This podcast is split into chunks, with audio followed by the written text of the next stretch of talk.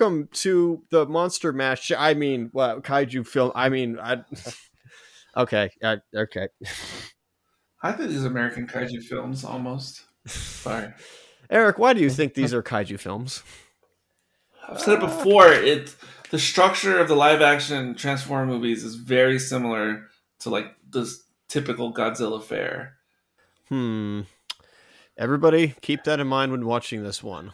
So we're back, Caleb. We've we, we've returned after a bit of time. Yeah, we took a little break over the holidays and got back to some Godzilla, but yeah, now we're jumping back over the Transformers train. And I can't say I'm excited because we're doing Revenge of the Fallen, but I'm excited to get to the other Transformer stuff. So you're saying this is the bottom point, and it's all uphill from here, Disagree. or after after here. Uh, I, I I would agree with that statement. Yeah, Disagree. yeah. This is just the hurdle we have to climb over to get to more interesting stuff. Okay. But I'm curious to hear why, Eric. I'm curious to hear why as we go through this, because yikes. Oh, I'm not saying it's a masterpiece. I just don't think it's the bottom of the barrel of the Transformers live action. Is all I'm saying. With that, ladies and gentlemen, those in between, please get your legally, legally, whatever you want to call it, purchase copies of this where you can find it digitally or physically. Good timestamp zero. Eric, let you you may do it, please. All right. Um, on the word out, Autobots roll out. Got it. Confirmed. Yeah, there's a little Bobby in the in the water there. I forget what those things are called. The lure. Um, Well, I think the lure, the bait, the bait's Oh, in that's there. the is that the I don't I forget what that's called. Well, I'm, I'm not. A, Yes. fi- I'm no fisherman. I am but- not a fisherman either. Yeah I forgot. I haven't fished since I was eight years old. Yeah, it was about the same for me. I think I was nine. Oh yeah, I was like, what does the SKG mean? It's once it's Spielberg, um, what's that guy's name from Disney, and then made DreamWorks, and then G. I don't remember who the G is. yeah, I've got no clue. But I will say the Paramount Stars with the Transformers sound. That's some great stuff in terms of sound design. Oh yeah, I forgot to mention Caleb. I mean, I've mentioned this many times, but this is the movie that I saw the trailer for Last Airbender for Oh God. Lure float. because they show balls. because it's Paramount, so for footballs. lure float balls. Ah, Oh oh. Yeah, here we go. Is this uh ten thousand BC? it's the same year. It's 17k uh, BC, I think. Yeah. Hey, it's CE now, I feel like maybe it was the year year prior. I think ten thousand BC came out in two thousand eight. or no BCE. Excuse me. You might be right on that. Was that Emmerich as well? Oh, the slow motion stuff. It seems like it should be a trailer. Full motion. Yeah, that was Emmerich. Wow, I didn't know. There's one. There's one Caucasian guy in the tribe. oh, really? Oh, yeah, there was, and they jumped over the rocks. Um, man, okay. When when this stuff first came out, you know, I saw all these at, at the movies, every single one, pretty much opening weekend. And to start off like this, it makes me think, oh man, we're gonna get into some new lore. Um, you know, who knows the significance of this and then it would just be done again and again in, in the other sequels and all for nothing practically um, Yep. ugh. What is Yeah, what a this? stupid thing to repeat because what, what is it doesn't what add anything. I was gonna say, what what is this? The beginning, or not the beginning? Is this uh, Fantastic Planet? oh boy Um, I'm I'm missing the reference, but Oms, uh, d- uh, Draags. I uh no. Okay, well, I guess I can just because of the height comparison, but so we're in Shanghai. yeah, and right off the bat, I think this movie looks quite a bit worse than the last one. well why do you say that Um, I just think it looks a lot more flat. It, it and it just kind of it's got that same filter look to it, but it just it doesn't have any sort of life to it. I feel. Same cinematographer. is that a question or a statement Um, no, I don't think so. Uh question. oh Yeah, no, it's a different one. I have to, I have to look that up um but this is like the the final days of this process look that that had a good run like for a decade not obviously not just in transformers but across all the the big budget movies this is like the dying days of that Yeah, and I'm not saying it looks horrible. It just I thought the first movie looked great. This one is just It's got kind of a drab look to it. Uh, get ready for uh, Last Knight, uh, the flattest looking of Oh, all the live action movies. that's very fair. Yeah, and I do remember being in the theater and getting excited by a lot of this stuff, and also being excited by that that opening. I was like, "Oh, okay, it sounds like we're going to do some more different stuff, and maybe spend some time." I don't know when it's. I don't know when the pandering to foreign markets started, uh, but this is before I was fully aware that they would use Chinese and Asian locations, um, you know, for the international audience thing. This is before I was very conscious of it. intentionally. Yeah, that would have been the same for me. Also, it's still allowed because now China has cut it all off, like in the last, like very recently.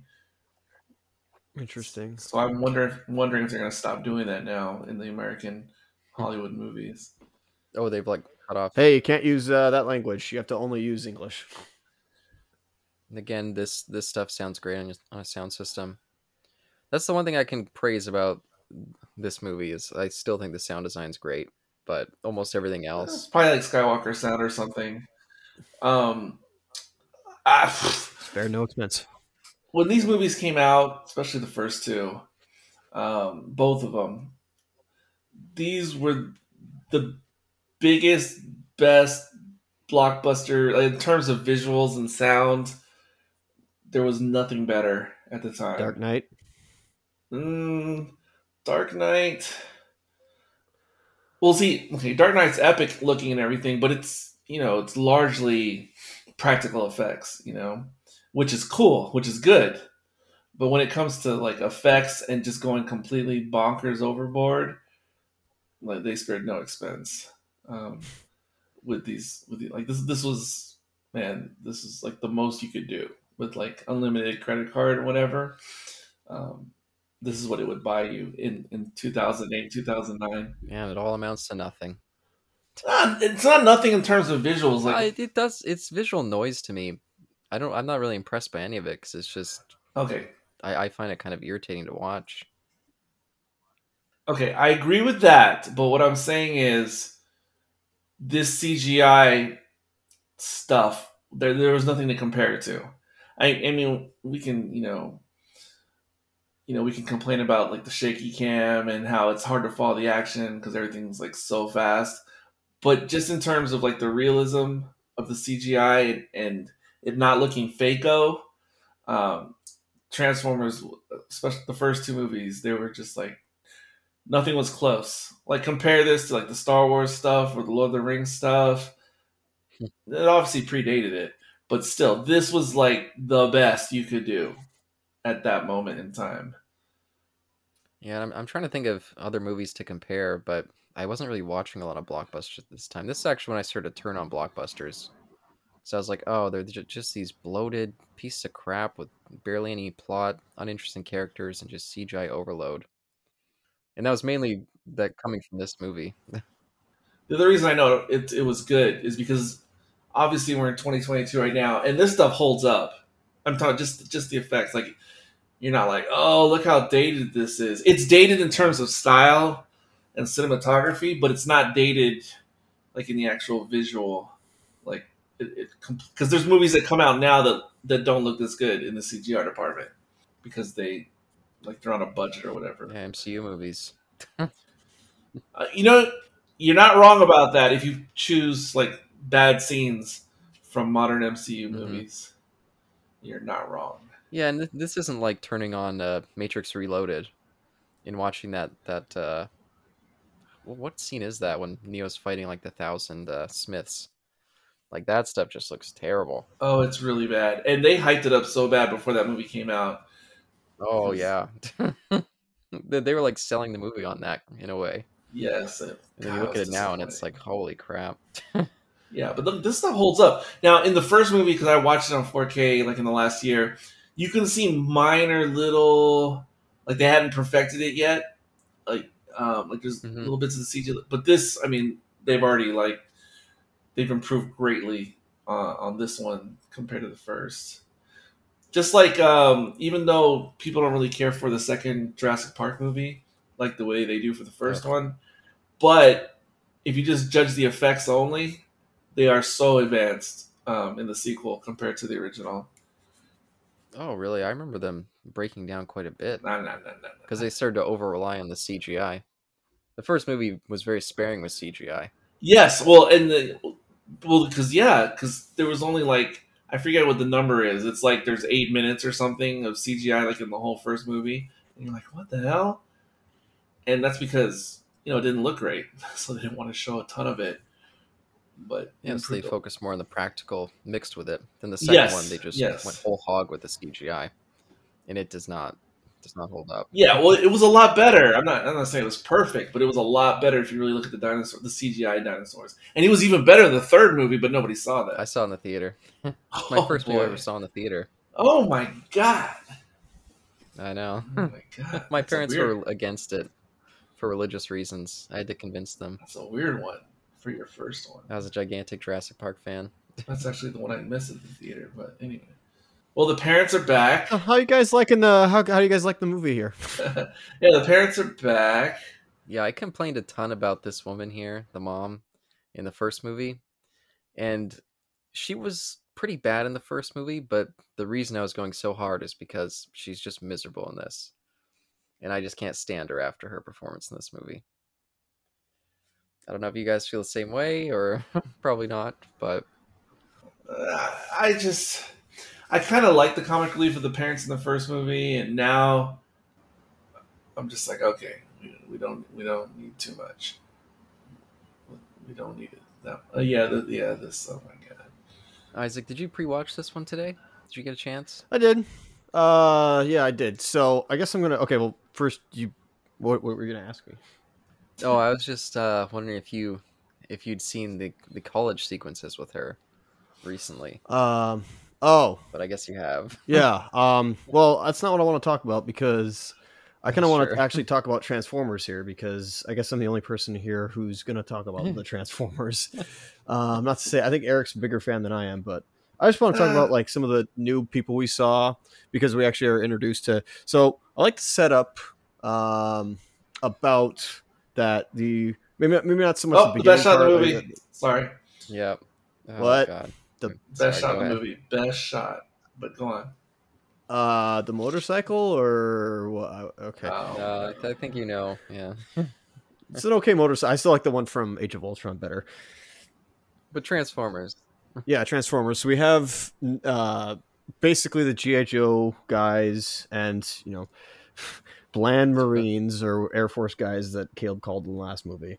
Um, have joined up with the uh, Autobots from all over the world, and they basically are gonna hunt down Decepticons. I think that's a cool idea. I feel like I don't know if that's been Mhm. in other media up to this point. I could, uh, I, I wouldn't begin to tell you that wasn't in any of the Armada stuff or Uni- Unicron trilogy. That was not exactly in animated at this point, and this was like the third. I think the third season of, yeah, the third season of animated was just coming on at this point.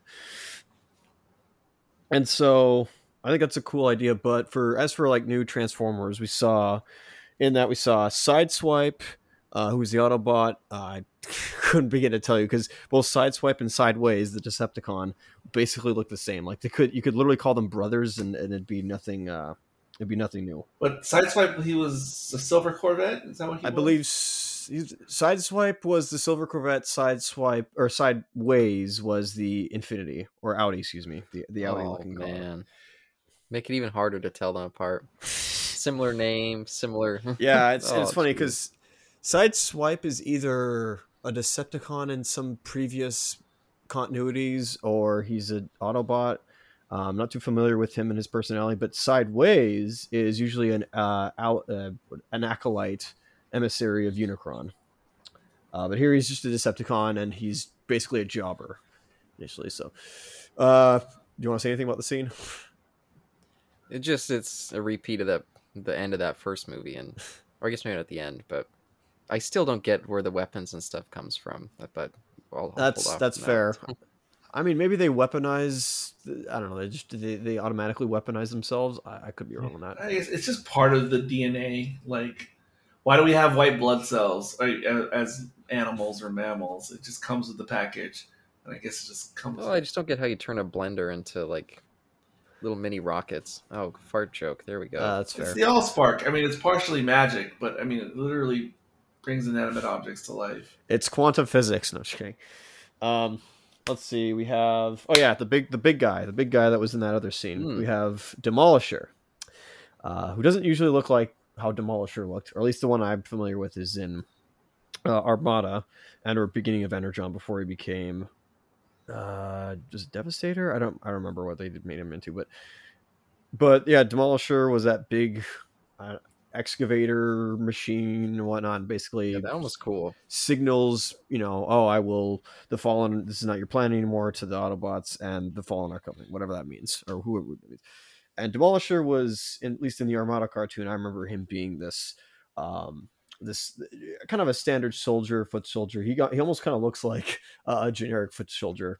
You almost say he's like Brawl in a way, uh, following orders, but he wasn't, uh, maybe not the brightest tool in the shed, but he certainly would follow orders and Oh do what he could. So, uh, other than that, we also have the RC twins. Uh, it's kind of a shame because RC actually oh, they're was a triple. character. They're triplets. Triple. They say they say twins, Yeah, but they say in- twins. but in this, it's triplets. It's so weird. I thought they were all going to combine into like RC herself.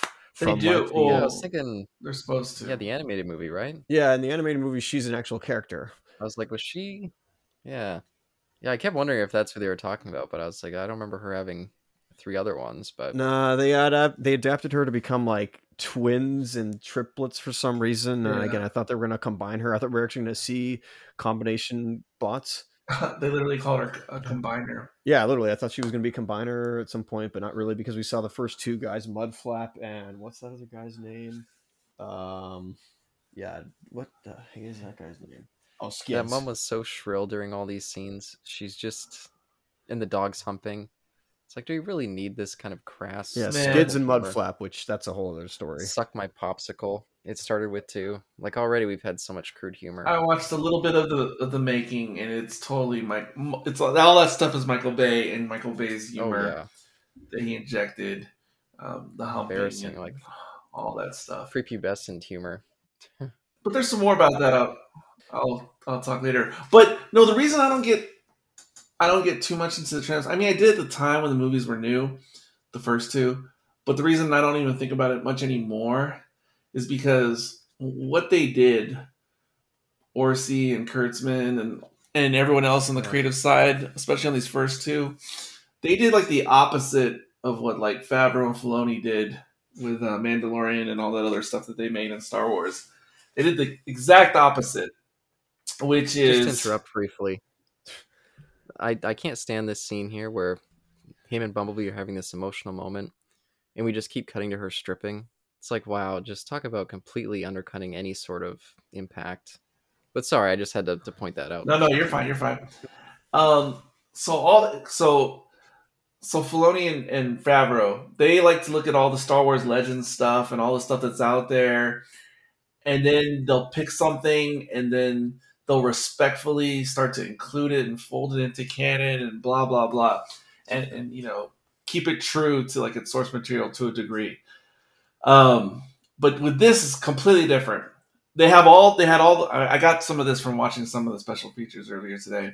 Um, so they have all the Transformers lore. They have all these books and comics and different series to refer to, and they have some experts who would feed this stuff to like Orci and Kurtzman and the other people. Well, there was this thing in Armada. There was this thing in the animated movie. You could, and then they just like pick and choose like a la carte, but then they just completely like what do you call it um um repurpose it you know what i mean oh there was this thing here well let's just grab that but not like take any of the lore of it or where it came from or how that character was established but it's just all kind of like how they made those models in the original star wars how they just got model kits and just took bits and pieces and just put them all back together however they wanted. That's pretty much the approach they had with all these transformer toys like in front of them. They just mix and matched all the lego kits and like nothing makes any sense. Just that it looked cool in this cartoon this toy looked cool and then so i don't even try to follow it you know because it's just you know it's kind of like there's only like really there's only four they try to keep real. So there's like, I mean, what Starscream, Megatron, Optimus, and Bumblebee. You know, those are only four who barely resemble their characters as we know them. Everything else is just like a miss, like this, and also like Soundwave. Soundwave. Yeah, but I mean, the only thing that makes it Soundwave is it has to do with communications. But it doesn't look like Soundwave, doesn't talk like Soundwave, course doesn't not. have. Okay, it does have uh, what's it? What you call it? Well, that's that is Frank Welker. Yeah, so ugh. Oh, doing the voice. Hmm. Yeah, that sounds like a great way to piss off your fan base. Just give completely cheap, meaningless fan service that doesn't even connect. Like what? yeah. ugh, God, it was painful. It's painful. Oh, Like, but- what are you getting started on? because we've uh, yeah, we've talked over so many things I wanted to mention, but there was a bit earlier on when um, Optimus Prime kills that giant uh, Demolisher. guy, I forget what it- Demolisher, and that's like the first sign of the extreme brutality towards the Transformers that we get in this movie. Well, Decepticons. and I thought it was, and I, and I thought it was kind of a, like it doesn't get it gets worse, but I was like, oh, like some of this stuff doesn't really feel necessarily appropriate for kids because it's so violent. But I guess they're like, ah, it's Transformers, so like, uh, who cares? They're just robots. But I don't know. I think it's kind of disturbing. That is the quota and or the mandate they had for 86 of like as long as there's no like red blood, have at her. Yeah. Well, I find it unpleasant, but And then Isaac uh, mentioned like the inclusion of like the U.S. military and folding in with the Autobots, and it is kind of cool, but it is also straight out of the Michael Bay playbook um, for many Mhm. most of his movies prior to this. But partly because he likes it, but also because you know it worked. You know he gets to play with all the military toys and put all that stuff in. You know he gets their um, oh, what do you call it? Their blessing you know, gets to save some money by, you know, working with the military. And I think I mentioned this to Caleb before. Back when these movies came out, especially the first two, this the the putting the American soldiers and all that stuff, especially back in 2006, 2009, plays very well with American or played well at the time with American audiences and like like enhanced the experience of the movie at the time. Um, so it was just like a win-win situation all the way around for Michael Bay. yeah. And I will say, in in retrospect, it's quite humorous to see where they take that in Last Knight.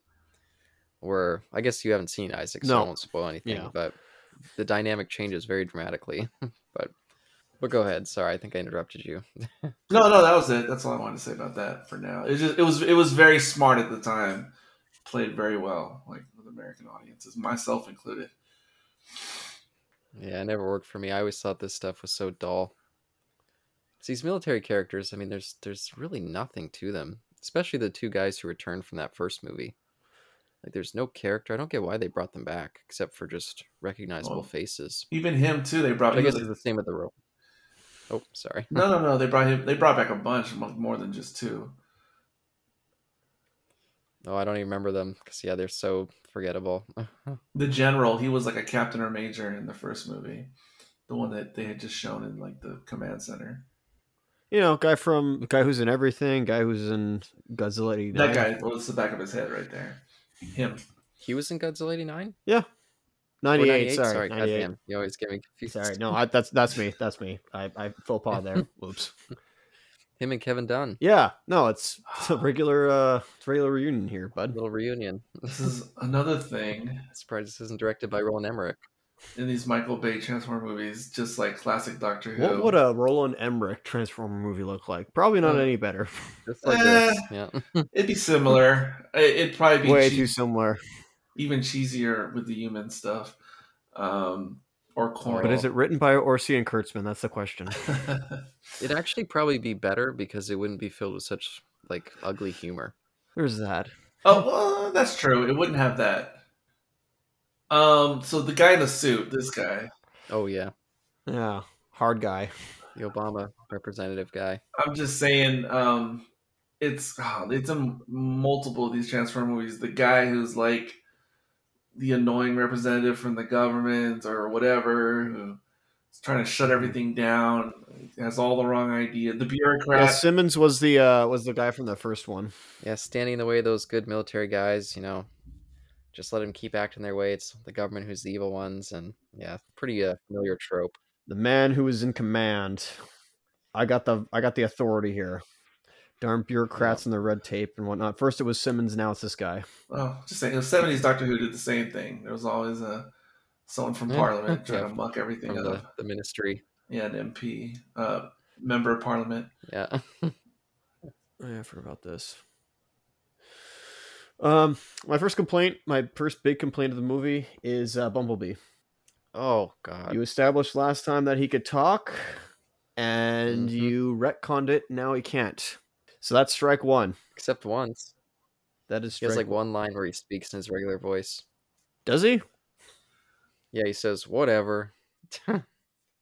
Oh, when they're uh, okay, well. still before the house gets destroyed. Yeah, he says that.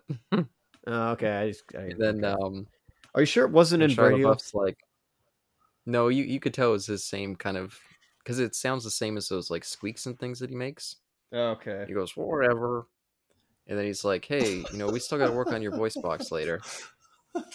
So and then they never addressed it again. Bumblebee's lines as spoken by Ryan were cut from the final movie, but one scene where his voice could be heard was in a promotional video created by. Oh wow, what the heck? All right, whatever. Anyway, sorry. Continue, guys. My apologies. Oh well, I don't know. We had a conversation a long time ago about this movie, and I'll remind you all if you don't remember. So Go ahead. when they when they started working on this movie, um, the infamous writing strike of 2008 was about to happen in Hollywood. So Alex Kurtzman and Orci and whoever, they had three weeks to come up with as much as they could for this whole entire movie in terms of story and writing. And so in those three weeks, all they got were like the broad, the broad strokes of of the story like the main points. We got to hit this point in the movie, this point, this point, this point, this point. Very broad. Um, and so Michael Bay had like a skeleton of a screenplay to work with um, when they actually started shooting. Three weeks in, and then boom, no more writing from the official writers.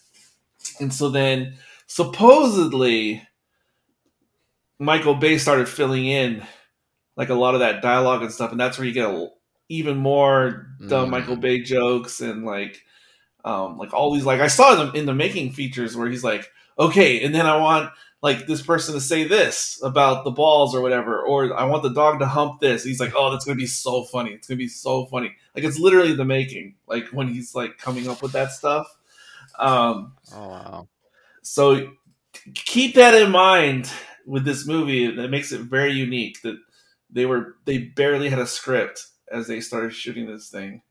Um, they're just Yeah. kind of, and that's why they also filled in a lot of time with action. And I learned the same thing happened to Quantum of Solace, James Bond, at the same time because it was made at the same time this movie. And the same thing happened where they didn't really have a full script for Quantum of Solace, and they just had a lot of action instead. Same same thing happened to both movies. Yeah, and uh, same thing also happened to Iron Man. Oh, And look how that turned out compared to this. That's a better film than this. oh, oh, yeah, miles, is. miles better. no, no doubt about that. But yeah, that's that makes a lot of sense because this has always felt like Michael Bay just completely untamed in terms of his kind of grotesque nature, in terms of his humor. Grotesque nature. So yeah, I guess yeah, no one was on the reins. He was just every scene. Hey, it's the main bad guy from season one of Daredevil, or Daredevil, sorry, of Iron Fist. What am I saying? Oh, this guy here. Him? He, he was the guy in Yeah. that? Oh, Yeah, his uh his like his I guess second in command not second in command, but the dudetagonist or whatnot. Oh, I think he's like part of the Doge, or I don't know. I can't. It's been a long time since I saw that. Uh he's part of the other people. He's part of the cult, let's put it that way, in that in that first season. Hmm. oh, interesting. I don't remember what happens to him, but yeah, I- Caleb Caleb doesn't know because he didn't watch it. No, I didn't didn't watch that. But this character here, this becomes like a staple for the the rest of these movies. There's always a character like this. Yes. Yeah, just gets dragged into it, doesn't want to be there, and it's like completely obnoxious comic relief. Oh, the first movie too. Like all of them. All of them. Yeah, yeah, but just not with Sam or whoever the lead is steering it. Just like Hogwarts. Just like, oh god, here's her with the brownies. Oh no. All right, speak your rage. Okay, so Sam's going to college after two years later. It's kind of interesting that they continued this story. I'll I'll say that. I don't know if he was interested in robotics. That'd be hilarious if he was, or if like the Transformers, like the the his experience with the Autobots, um, made him interested in some field of study that relates to them. I don't know. That's probably not the best idea. I don't know if this. I, I forget what his character was from G one, but like uh, it, it'd just be I, I don't know. I'm just trying to like come up with something here to like say He was just.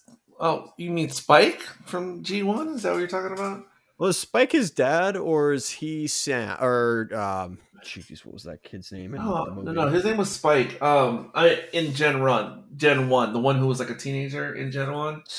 But wasn't he also Sparkplug, or is that somebody? Is that his dad? I think that's his dad. That's his dad. Okay, is that Sparkplug? I think it's Spike. Daniel. Daniel's his son. That's that's who it is. Okay. Yeah, and that's when Spike grows up to be like a man, Yeah, and Daniel's in '86. right? But but I gotta Sam, say, go ahead. Yeah, go ahead, Caleb. Go ahead. This stuff with her is like a nightmare, like a living nightmare for me. like it's so. I I had to turn it off and take like a twenty minute break when I was watching this earlier. By the way, which school is this? I have to ask. I'll look it up because they actually went to a bunch of different colleges looking for like the right one that they wanted to do. They said it's the East Coast, so is it like it's not Harvard? It can't be Harvard. And also, you said like what forty thousand dollars a year or something, or four thousand? I don't remember what it was. That's that forty thousand is, is. I mean, it could have been in two thousand nine. It's a lot more expensive these days. I mean, all the schools. Um, Most certainly is cheaper to find it. No, no, it's not cheaper to live in Vancouver. No, it's it's it's probably cheaper to go to college than go to live in Vancouver. Oh, but on the college thing, um, I like the direction that they take him in in the third movie. I always thought with this one it was kind of weird that he's just like trying to go back and pretend he has a normal life and like go have the college experience. Something about that it feels like he should have been more changed as a character after that first movie. Like I feel like he should be more serious too, not his same like ridiculous kind of silly cartoon self. I Oh. feel like there should have been some sort of progression. Oh, Shia, yeah, well, there was a progression, except it was with the real Shia LaBeouf becoming more crazy and more manic uh, the older he got. By the way, these two This Transformers is kind of cool looking, effects wise. Okay, who is this? These two are my favorite thing in the whole movie. These two. By the way, it's univer- it was a combination of the University of Pennsylvania and Princeton that they used for the shooting, but they never mentioned the name the name of the school in the movie.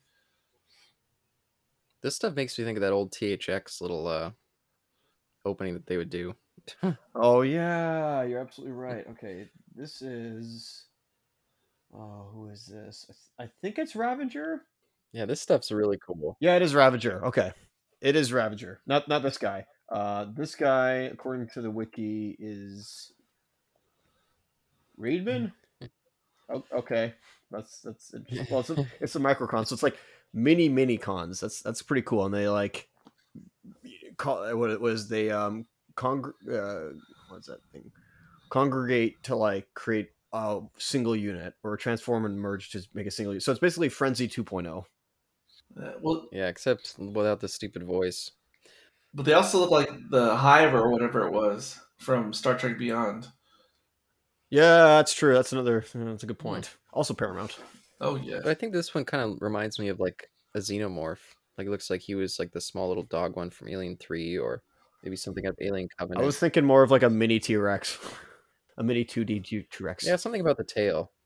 Just, makes me think of xenomorphs. That stuff's really cool. When we see it just straight from behind, you can barely see it. Yeah, where it actually makes sense that this guy could like infiltrate almost. By the way, there's still, for I I forgot to mention in the, in this universe, there's still, um, I guess I don't know, doing a better job, but like they're trying to remain have the Transformers remain a secret from the entire world, unlike you know Iron Man, where I am Iron Man. No secret identities in that. Surprised they got away with the blood on the screen there. Yeah, that's true. It almost looks like uh like the the frame burnt, eh?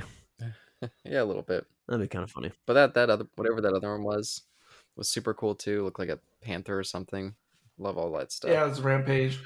Every now and then, you know, there's a, a transform I think that looks cool in the live actions. Like I think Rampage looked kind of cool, but generally speaking, especially these these little Decepticons. There was the other one in the first movie. They look like they're like made out of razor Oh. blades or something, like all sharp and weird. Never a fan of all that weird design. Like I'm one of the people who just wish they looked more like the solid robots of um like the Hmm. cartoons rather than Don't all worry, I- I'm here with you, brother. yeah, I know. Yeah, so I never really cared for all, especially the ones that look sharp and like way too many pieces. Never a fan. Yeah, like those. Re- Re- Redmond before he was he was like very just a razor blade or a shuriken, like, but I guess moving almost like animated. Yeah, and that's that's again one of the things that warms me to the other films because later, once we get to the Mark Wahlberg stuff, I feel like they start to move away from some of these designs a little bit more, which helps. Except I don't know what Ravager turns into. we'll see. It's been a while since I've seen the Wahlbergs. So, uh, Caleb, what do you think of uh Alice here? This is something I don't get at all. Is this a t- typical thing with Transformers where they have they can be like the Rise of the Machines, uh, Lady Terminator, where they can have like a fleshy exterior, like a Glad you made that reference.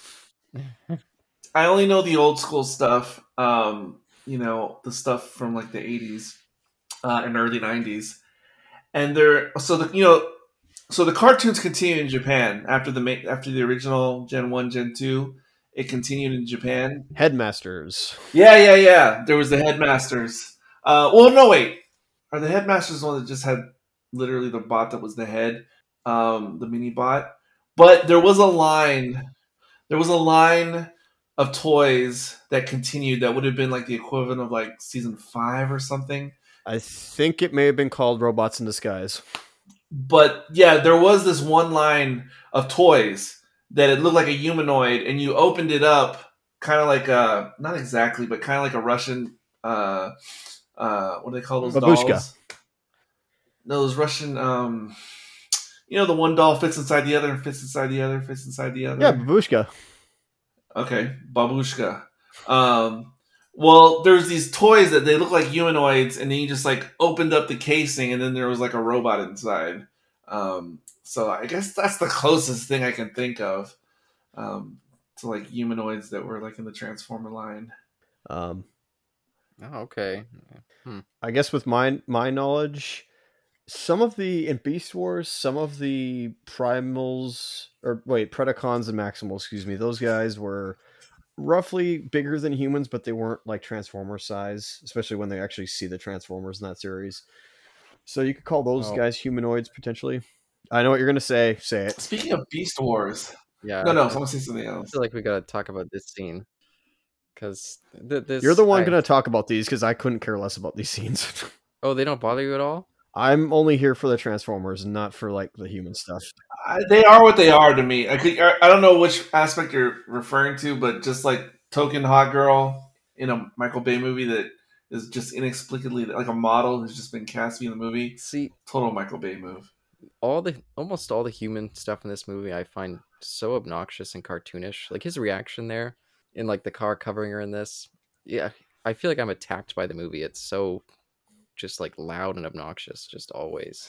Okay, so so this these kind of scenes are what make me despise the movie. so aside from you know what I already explained about the production, which we already get, on top of that, this movie follows the pattern, like the typical sequel pattern, um, where you know what everything works so well with the first movie. Let's just take all the same concepts and just double down, double down, double down on everything, more of everything. The humor, let's more of it. Like crass humor, doubly crass. We had this many Transformers in the first movie. Let's have three times as many Transformers. So it's just it's the typical sequel formula. Just double down, triple down on everything from the first. So I mean, I feel like that just explains everything. But but for both of you guys, do you are you guys able to just watch those scenes and just kind of like move past them, like they don't bother you at all, or do you like Uh, them? Uh, I don't care about it now, but I was I, I was a different age when this movie came out, and it's it's dumb jokes, but I just rolled with it at the time in the theater. You know, I'm just having a good time in the theater. I can't believe how stupid this joke is or this whatever, and just going with it, like going with the. That was back then. Now I just don't care. Um, but I was 14 years old when I saw this film, and I was with my dad when I when I saw this film. And other than like any of the Transformer stuff, and not like the college human stuff, maybe some of the military stuff, I don't know. I couldn't care less because I was only here to see the Transformers. But but now, like when you watch it, did does that stuff bother you or? Oh, I mean, like it's it's I guess it's noise, but it's similarly, but like at the same time, I'm just like, listen, I'm I, I, I okay, fine. Yes, it's annoying, but I I don't know. What do you want me? Do you want me to agree with you? sure. no, I'm just I'm just wondering what your opinion. Because for me, I don't I don't really care about the Transformers. Like I find a lot. It could plot. be but done better. I think it could be done better because ultimately, I don't want a movie with humans in it. Uh, despite what everybody says about Bumblebee, I don't want humans in my Transformers film. So I I mean, even though I've been impressed by it before and it can work, I don't think it can work in live action. Uh, unless somebody actually like does it properly. But watch Bumblebee; it's probably the best yeah, thing ever. What you think of Bumblebee? Yeah, yeah, and you never watched Bumblebee. Was it because of these Michael Bay movies? It's like... yeah, basically because they also were going to reboot, and I'm like, never again, not not not again. You're not you're not convincing not a, me, guys. It's not a reboot. It's not a reboot. I mean, uh, sure, it's not. It's not spiritually. It is, but it's it's not. Um, Go back and add continuity after the fact. Anyway, it's it's there.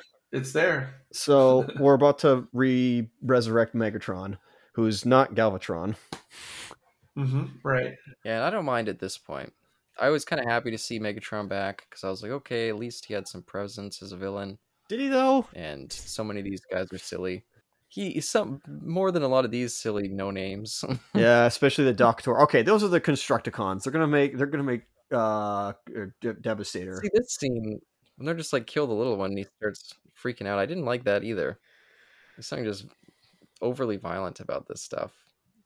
And you know me, I love super violent horror flicks, but for whatever reason, just the kind of like blase attitude that Ma- Michael Bay has with it in this just makes the violence more grotesque. I think. Or I guess Constructicon Maximus, if you were, if anybody's fan of Energon.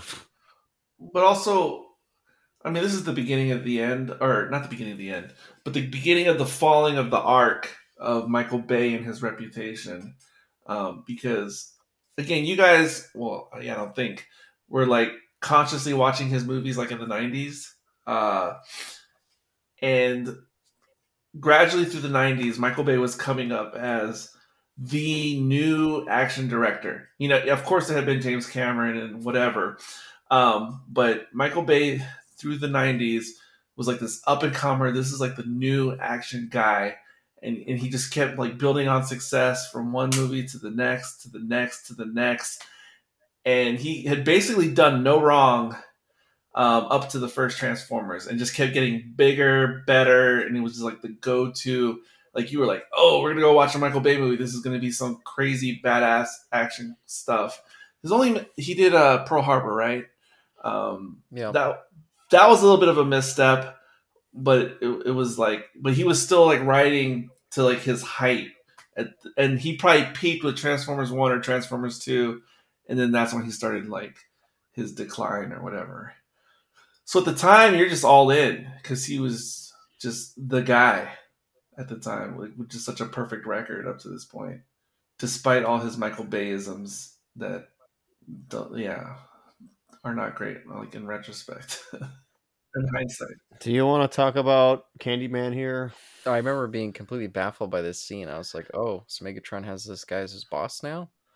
I was like, "Oh, okay." Like I don't remember them setting it. Don't worry, they they they they retconned it to, to make it so. Yeah, but um, Tony Todd's always good as a voice actor. Um, this character is nothing. So he's not the emperor. Okay, wait. Does this does the Fallen have more of a presence than Snoke? Uh, in which movie? No, I say no. I uh, both. No. Like so, like both. Because for some reason, going back to this, this reminds me a lot of.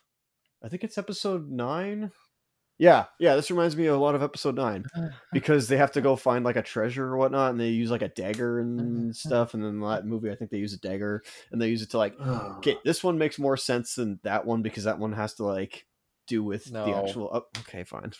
Just in terms of the, the structure. Of the I would take Rise of Skywalker any day over this.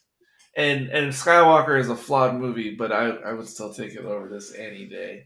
Yeah, and for you, Isaac, we you watched it only once with us talking over it. I did. Plot wise, it makes sense. It's just stupid. Hey, it's guy from the office. Yeah. This one, I'm Yeah. baffled and confused. that's fair. yeah, I, I don't remember. I didn't remember that he was in this. I was like, oh, okay. Okay, yeah. I, I don't exactly have an opinion of like the human scenes. Um, yeah, I just But what does that mean? I mean, I mean, I guess you could say they're they're wince and cringe inducing. I don't know. does it mean that you just you're like the Transformer stuff is enough that this stuff you just kind of zone out and Yeah, wait to get back to the stuff you enjoy, or yeah, exactly.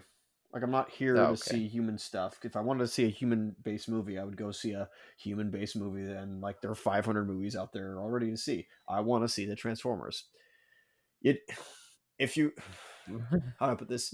You don't go to you don't go to a James Bond movie uh to not see to see somebody else uh instead. You you want to see James Bond. Now after saying that, of course, people criticize me for liking uh No Time to Die. It's like, all right, hang on a second there. He's I like No Time to Die. present. I know we all do. I'm just saying like other people because people hated that movie. Um But yeah, then these definitely must not be satisfying for you because, I mean, again, they're like two plus hour long giant bloated movies, and we probably get like half an hour of it with the Transformers, and Yeah. the rest just these terrible human scenes. I, Yeah, I love this hall, by the way. I don't I don't know if this is Princeton or University of Pennsylvania. Either way, I love this hall. I just love the way it looks, the location. it's this it's it's the same hall from what's that called? Uh Indiana Jones. Oh, it's better. It's better than that one. it's better than that one, sure. Um, Yeah, so I'm getting ripped off basically with these movies. no, I was all in with the human stuff in the first two movies. Well, especially I think the first is a fantastic movie, and I was still in it for this one, even though it's not as good. The third one, as I recall, being at the theater, that's where the human stuff started getting overbearing in the theater, and that's when I started tuning out in the theater because it was just that's where I that's where I hit peak overload, um, where I, I just couldn't anymore. But we're not there yet. Oh, it's even worse because so much of it feels the same. It feels like complete recycling. But yeah, we'll get to that. yeah, and we have this long distance relationship stuff here. I don't know. I don't think it serves Megan Fox very well. Like it's pretty flat stuff. But then we get the stuff with this dude. Uh, but it was it was a new thing at the time too. I mean, the whole webcamming. Yes. Yeah, well, that's fair. And look, I can't believe we've gone this far in, and I haven't talked about how much I. Oh my god! It was all Megan Fox all day at the time of the first two movies. When I Oh, that's what you mean. Okay, your attraction to Megan oh Fox. my god, Okay. I was all in, and that was one of the worst things about the third movie. Um, the fact that she had her her row with Michael Bay in real life. Um, that was one of the worst things that could have ever happened to me as a fan of the franchise and a fan of Megan Fox. I actually time. will agree. I kind of was a little sad that she wasn't in there, but I respect her for not wanting to work with a, a scumbag. Uh, eh, I don't care about any of it, but it- except for I just wanted to see Megan Fox more and more and more and more. And God, it made the first two movies so watchable. Well, there's a line that I have to like point that out. Oh, but she's terrible. She's like a charisma vacuum. Sure, she's pretty, but almost every line reading is just like, oh man, like really, we couldn't get someone with any sort of presence to them as an actor. I mean, sure, she's nice to ogle at, but For this movie, I don't need that. I don't need like an Emma Stone or a more like a better act. Nah, it's not necessary for this movie or the previous one. I'm fine with eye candy. yeah. And again, I I just don't watch movies like this typically. Where yeah, it's I mean, this feels like a Roland Emmerich movie, and I would would never by choice just watch a Roland Emmerich movie. So I mean, maybe I was just the wrong audience just from the start with, with something like this. But and plus, I don't care about Transformers, so maybe that there you go. also doesn't help.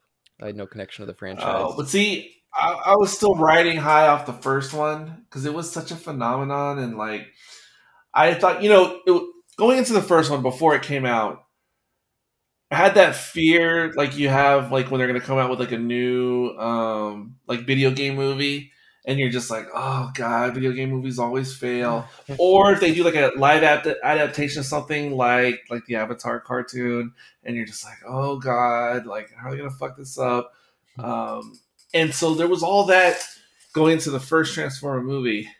Like is this gonna be like a total bomb and then when it was the opposite of a bomb and of course transformers like my favorite thing as a kid. And then to tell my friends my age at the time who may not have been transformer fans. Bad Boys too. uh, it'd be like i could actually recommend this transformer movie to friends and it was just universally loved and liked as a entertaining summer movie. And so that was like it was like the best thing ever at the time with the first movie and then they had built all that cachet and goodwill that me and I guess everybody else was all in for a sequel, like just just all in. Mhm. So the, this is before everything turned, um, where where things started to get negative. There was no real haters at the time, like there is now. I mean, I definitely didn't love that first movie like a lot of people did, but I liked it enough that when my friends were going to see this, I was like, "Oh, absolutely, I'll come see this." But when they asked for the third movie, I didn't go. I was like, "No way." That that last one, I felt like I was being punched in the face the whole time I was watching it. So, no way am I going back to the theater for this. like this is just so. This is like the kind of movie that I just cannot stand. This movie. So I felt bad when I was watching her. I was like, "What am I going to say over this thing except for negative things?" But now the question for me is, do I like this more than Bad Boys 2? Since we're seeing the poster right there. That's a good question. Self awareness. Clo- when what year did Cloverfield come out? Oh, wait. Um, Yeah. Oh, was it? Year before this one. I just, I just like that they have that poster there. I know it's Paramount, I know, but yeah. Am I am I saying that I push all the bad acting and like the obvious bad like direction aside for nostalgia or just my my passion slash what I what I my, my my liking? It does seem like I am, so I'm being a fanboy. Also, this is a very weird continuity Oh. error, by the way. Not a continuity error, but this is weird that she gets on a plane, she's in LA, and they're on the East Coast, and it, that would usually be like a three-hour flight or maybe five hour. I don't know, not three hours, excuse me, a several-hour flight, and then plus Oh, you know boarding and getting off. Go ahead, talk about it. Hmm. Did you guys like that shot? The uh, little panty shot with the. I Uh, I like the panty shot, but I don't need the I don't need the robotic. Uh... I don't think I had developed my my brain hadn't developed fully yet when it came to this. If if you know what I mean. Well, what do you think now? I mean, Um okay, is it? Uh, there's something just a little sleazy about it. It is me, but- sleazy. Of But- course, what are you talking about? A little sleazy. I don't know what you want me to say, And I normally don't mind some sleaze. I don't I just want your opinion. I mean, I don't know what. Okay, okay. It's just, obviously Michael Bay has a, a liking. Um and he has a he has a personality and you know that could be seen here. Well, this is what made Buffy the series good at the time when it was good. Um, well, when I thought it was good, which is they would have these monsters every week, but the kids were in high school or later in college, and then they'd like integrate it to like the adolescent experience. This is the same formula, just on creatine, um, which is like oh yeah, that situation where some girl's coming on to you and then your girlfriend walks in, except you're in a transformer world. And so, I mean, same thing Buffy did. I mean, it's silly, it's sophomoric, like Michael Bay. I don't know. It, was fun at the time. And by the way, all this stuff with yeah, I, I think Buffy, Bu- Buffy would have more kind of character focused dynamics. you're right. I don't feel like any of these people have real characters at this point. You're right, but that was what was part of Whedon's strong suit as a writer, you know, before his tumble. Yeah. Um, but also all this stuff was But Sam- by the way, I will say because uh, Oh, go ahead. No, you will say. Uh, oh, because I, I mentioned to you that I've been going through all these disaster movies of the 70s. And I was thinking, you know, a lot of those movies are super bloated too. And I was wondering why I could get away with those ones and enjoy them, but yet I can't stand movies like this. And it's because those were bloated because they would spend like the whole first like hour and a half just building up the characters. So when everything goes wrong, you actually care about them. This movie, I don't care about any of the characters. So I don't even feel like they really have characters. But didn't you watch the last movie? But Oh, that's the same thing. it's the same thing though. It's just in mod. I mean, this is this is the modern version or circa 2009 version of a disaster movie from the 70s. It's just like how everything is um, in the more modern times. Everything has to be faster because everyone has the shorter attention spans and the higher expectations. But it should be the equivalent. It's just for some reason you're able to more trans transform your soul into the 70s and go with it. But maybe this is too close. No, I just explained what because that one, no, I heard what you said, but I mean, like I said, they would spend a whole hour. you're absolutely right. But I mean, we have this we have this giant ensemble cast, and most of them are just actors with no personality or character. They're just there as per people on the screen. You don't get that with those kind of disaster movies. They would spend a lot of times building up the dynamics between the characters. everything you're saying is right. But it's like me saying the reason clothes look the way they did in the 70s compared to the 50s and prior is because in the late 60s and 70s they came up with synthetic materials. So that's just what that just is what is. Um, and there's nothing they could do about it, whether you like it or not.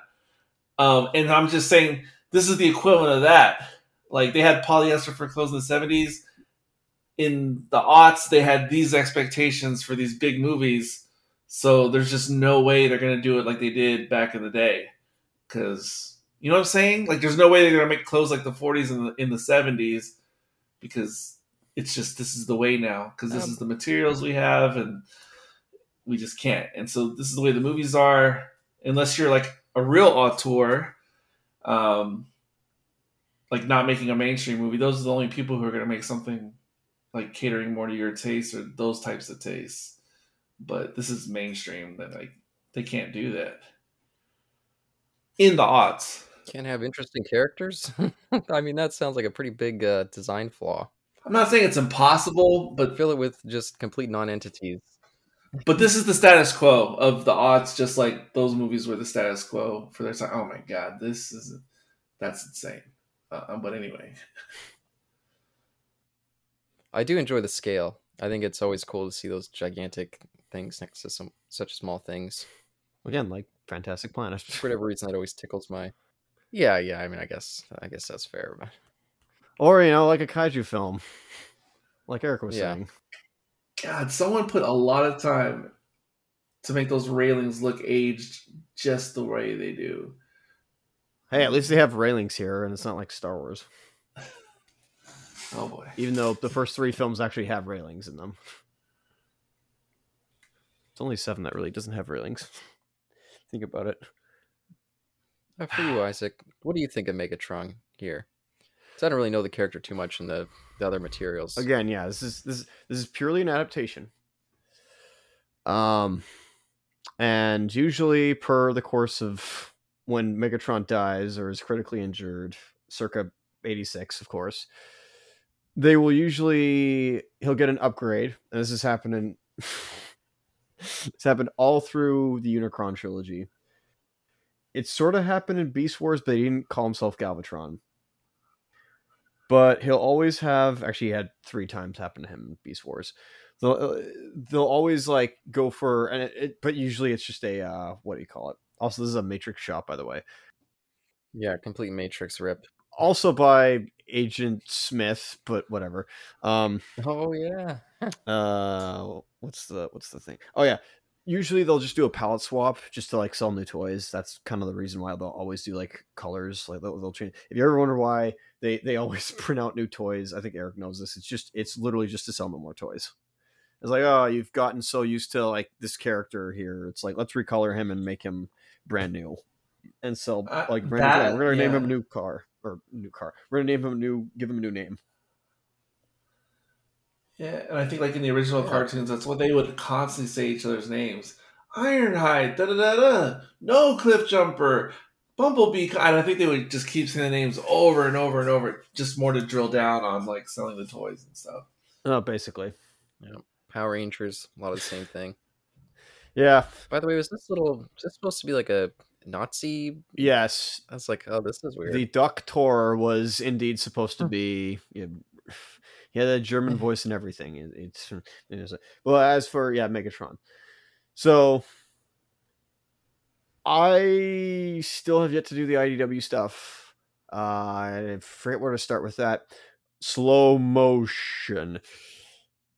I like him as it, it, let's see in War for Cybertron, not the Netflix, but the, the video game. They make him, and he sort of had this, I think, at G one where he becomes a. Also, this Megatron is a triple changer. Really, it should be a double changer, not a triple changer, because. Well, okay, he's, he's he's got robot form, mean? then he has his. Tri- so there's many different types. Not many. There's the six changer. Then there's like a triple changer, which is you can change from robot to vehicle to another vehicle. Basically, have the capacity to change Oh. into two different vehicles, and he only had that capability in Cybertron. Uh, probably in like some other continuities, but like in in this one, he clearly can turn into like a tank, and then his like previous jet form in the, in the previous movie there. And I, actually, no, in one of I think it's either Robots in Disguise or Headmasters where he can like turn into a he's a six changer, so he can like turn into six different vehicles, which is insane. Um, comics and extra canonical stuff go into that stuff more, but the idea that Megatron starts off as like a gladiator uh, in Cybertron and then works his way up and then kind of doesn't like the establishment and the way either the Autobots or just like how the primes or whatever you want to call it, the guys in charge. Uh, he doesn't like the way things are going, and so he creates this uprising, and that's what becomes the Decepticons. Um, they they don't talk about that here. Nope. None of that. None of that is here. Not He's just all, a no. b- boss guy. Any, any of that kind of stuff for like you know revolutions and him actually wanting to make a change in the society. Um, none of that's there. None of that is there. And it's so funny because Kurtzman and Orci actually did write Transformers Prime, which is hilarious. Did they do an okay job? Is that It's it's shocking to me or is to it the usual? I've heard that it's like really good. Um, like it's Oh. people do like it. Uh, the only reason I don't go watch it is just for how bad the CGI looks. Like it's it's that 2012 Teen, Teenage Mutant Ninja Turtles, Beware the Batman, Green Lantern the animated series CGI that I, I don't like. But you watched Beast Wars, I guess, right? Because you mentioned it. Beast before. Wars has Beast Wars and reboot have better CGI than those series. Oh, do. I don't know. I just saw a little clip of Beast Wars the other day. God, I forgot how archaic it is. Oh my god, it is. Yeah, because it was the, well, sorry, what was it? Reboot was the first CGI show Yes. ever, I believe, and then they followed that up. you're right. Mainframe followed up, followed that up with Beast Wars. And a few You're others. right about both of those things, and it was fine at the time. All right, Caleb, you want to add anything here? Yeah, this is getting pretty violent. But just just to mention how I was how I was feeling at the time when I saw us in the theater, because you guys have mentioned some of your experiences. When we got to this forest sequence, look at this. I mean, what the fuck? Do we really need that shot? Bam! But um, the year before this, I saw that Fantastic Four: The Rise of the Silver Surfer, Oh boy, and Wasn't that 2007? uh, maybe it was 2007. But when they went to the forest in that movie, I was like, "Oh, this feels like so much lesser, and it something about it just feels really cheap." And when we got to the forest section in this movie, I felt the same thing. Death of Optimus Prime. It's yeah, it's Death like- of Optimus Prime. it's uh it's Goro in a farmhouse. I like that shot. Well, it's funny how you talked about how like over the top and like the violence and the just that scene we just watched. Because that's how I felt as a kid watching the animated movie for the first time or the first Yep. several times. Because there's the big duel, which is sort of homaging, I guess. The big duel between Optimus and Megatron uh, towards the beginning of the movie and seeing that for the first time as a kid and being used to the regular daily cartoons and then seeing the animated movie it was like, oh my god! Like it felt like this movie's like I don't even know if PG thirteen existed at the time, but it was like, is this even for kids? Like, and it was just a regular cartoon, animated, but the way I felt about it as a child is the way you were describing this. Like, I cannot believe how savage this fight is, and there's like actual damage and pain, like in both Megatron and Optimus, and they're breaking apart. It, it was I'd never seen anything like it as a kid, like in cartoons up until that time. Uh, oh, and I gotta point out that the blackout looking guy is not blackout. It's just another transformer named Grinder, who just happens to look like blackout because he was such a cool design in the first one that we wanted to see him get his comeuppance in, in that film by somebody and not by the humans. Anyway. Um, anything you want to mention, add to this scene, Caleb? Or Uh, I saw this. Oh, Yeah, what did I miss? nothing. We were just talking about the, the fight and you know comparing it to the old. Uh, oh, I was just saying how the way you described it. That's and that's how I felt about the animated movie at the time. Uh, so it, it keeps in line with the spirit of that. I was watching a YouTube video earlier today. One of many I watched, pointing out all the things that were wrong with this movie. And usually, when they go to a different location, it puts the location in the bottom left, just telling you where they are. Inexplicably, inexplicably, inexplicably, uh, when they went to New York, right there, there was no. It didn't say New York. Now, I guess we all recognize it's New York, but later it'll say New York when they're in New York. It just it's just like they forgot to put it. yeah, not even two minutes later. Oh, hey, call back to the first movie, except it's it's the it's the dark version now because now the Decepticons are Yeah, I- coming in. I just got to mention this briefly. So I switched to my DVD because I was having problems with YouTube there, and it's amazing how much worse it looks. Like it's Oh, so yeah. flat. Sometimes I forget because you don't have that direct comparison, like just watching the same images and then switch to something so much lower definition. But wow, it's kind of startling. Oh yeah, and, I mean this is my first time watching it in 4K all the way through. How's it how's it holding up on your end, Eric? Is it uh is it looking okay or Oh, visually? I mean, it's as Yeah. good as it's ever going to look. I mean, 4K is so 4K that every now and then you can see 2K flaws that are inherent in the original. But I mean, that's like really being nitpicky.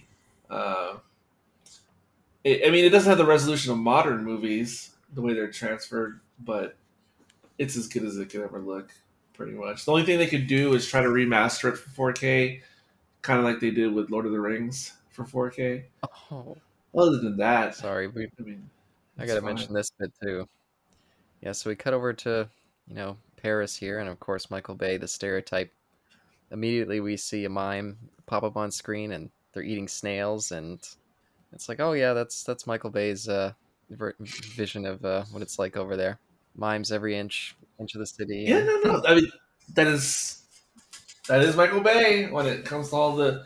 It's like y'all were talking about the Nazi doctor earlier, and, Yeah. and of course with the Asian stuff, like in future movies, like Or I guess the two uh, like black teenager robots that we have. the- mud flap and Oh. skids? this this right here, this visual, like they spend so much time in the special features, like all the CG work that went into that aircraft carrier and all the electronic modeling they did. Hey, it's all we're Armageddon. an insane amount of work, and then people just it gets on screen for a second, and everyone forgets about it.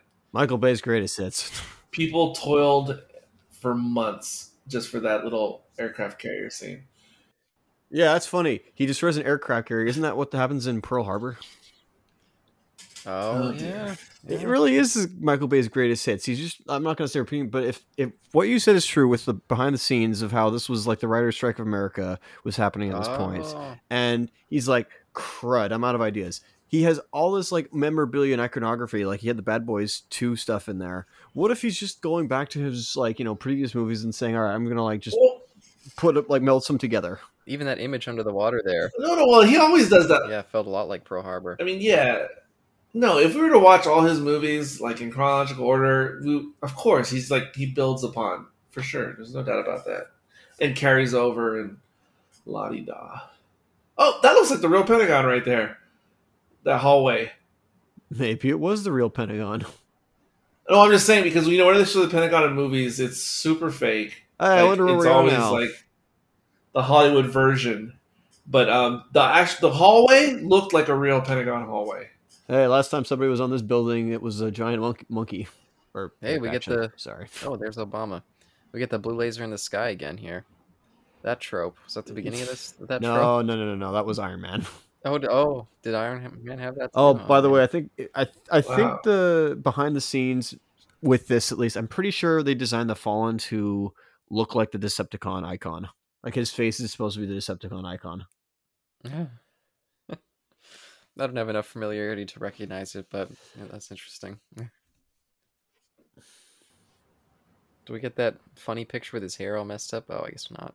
Too bad. That's a good question. Okay, this is our third time we've seen Times Square in a movie, like in, in recent times. Oh yeah, that's very right. We had King Kong, and then we and then we did um, uh, Killer's Kiss, and now this more Times Square. Uh-huh. It's almost like New York is the capital of Earth.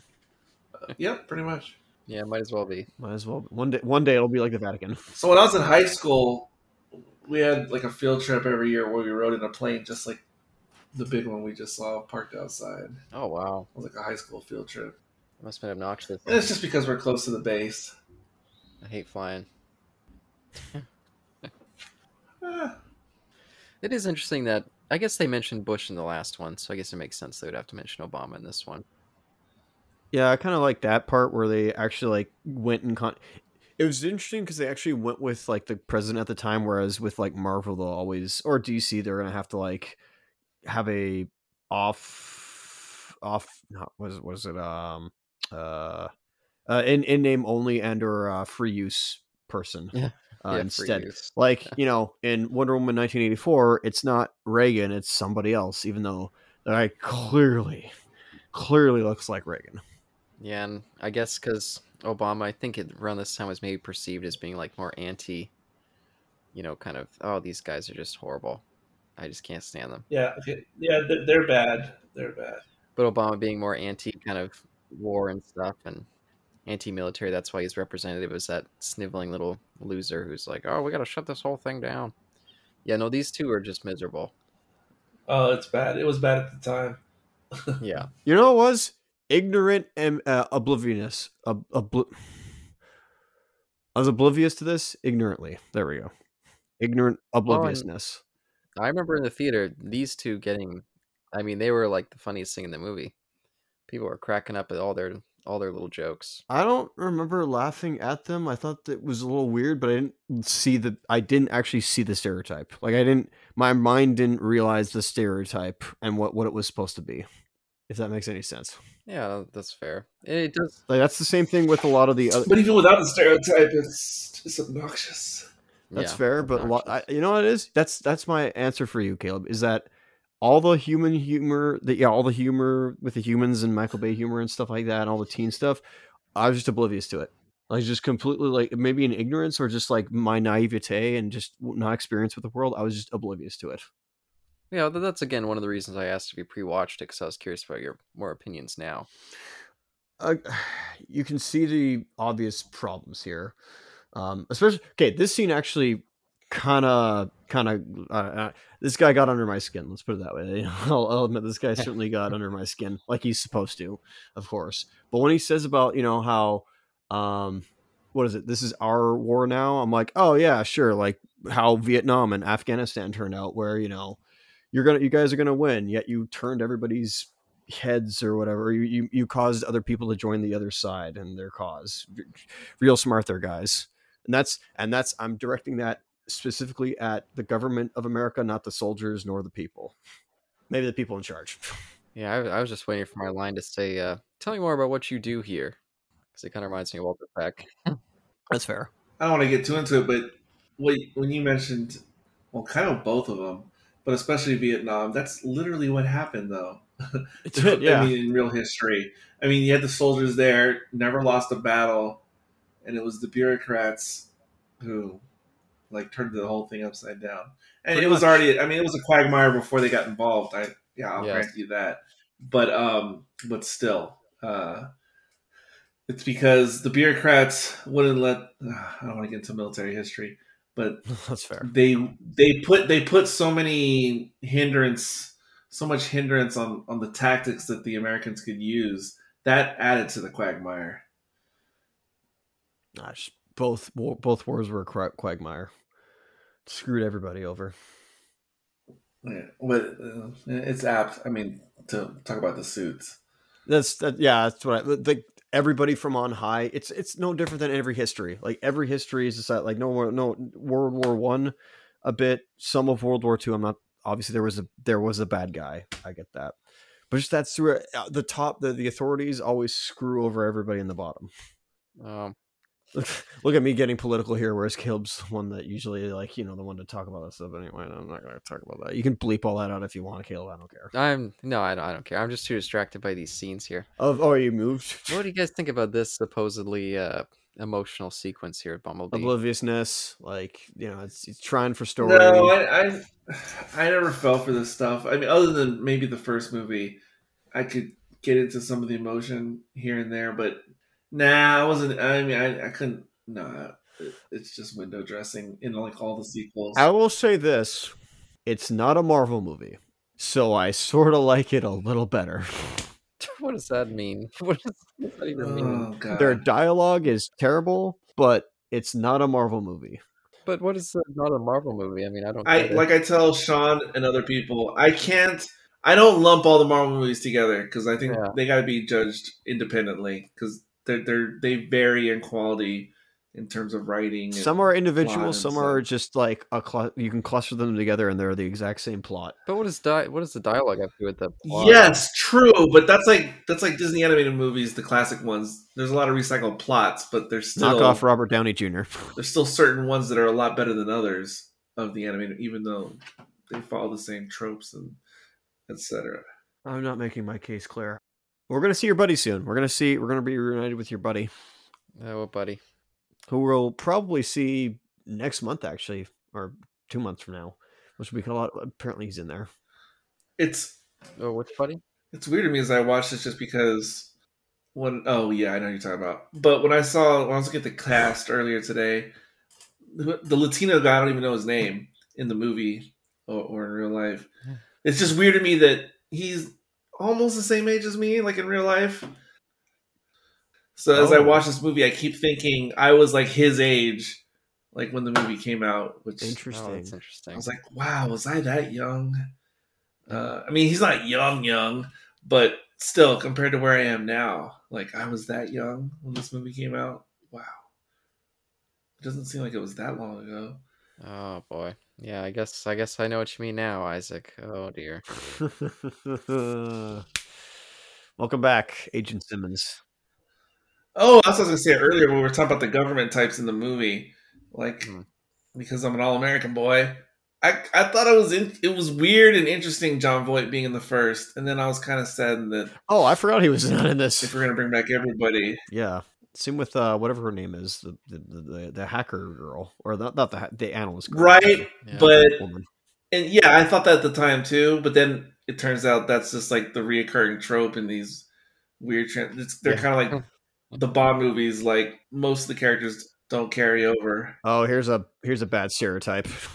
Obviously, that's fake teeth. That isn't good. Oh boy, Also, Josh Duhamel's like you know whole he's like the, the the human incarnation of like the Transformers. Josh Duhamel's whole like you know human family side plot with his daughter or whoever it was just gone, excised from the plot. Man, that character was crazy. We can't overstep that. They you could not do that like in the last five years or ten years eh, even. That's that's insane. Holy I mean, what shit. is there even to say? Yeah, it's insane. Yeah. No, but it's like when you watch uh Live and Let Die, that James Bond movie, and you're just like, holy shit, like what are they doing in this movie? Like it's so of its year. And it's Yeah. well, of course it's like black exploitation, but it's like Wow. what the fuck is going on? yeah, a bunch of white folks doing uh like they're British blacks, but but I get there was a lot of white people making black exploitation, so it's not fair to say that. But But I'm telling you, go back to I just Bad it- Boys. the situations are over the top. Go back to Yeah. Bad Boys. You'll see those kind of scenes all over the place in those movies. Except it'll be our main characters pointing out and saying horribly racist things. And it's supposed to be funny. And see, and I haven't seen Bad Boys One like since back then. I don't remember much. All I know is that I was completely unaware of any of the stuff you're talking about back then when I saw Bad Boys when it first came out. Like none of that stuff registered in my little brain back then. wonder if there's a blooper of uh, John Turturro falling from that height. Oh, I don't want to see that. I don't want to see. I'm just like not as a. I want to see that. It's just like I wonder if that's a. Yeah. Okay, I want to see that, but not for the humor. Hey, by the way, Caleb, you know what we're gonna see soon? Jackass Forever.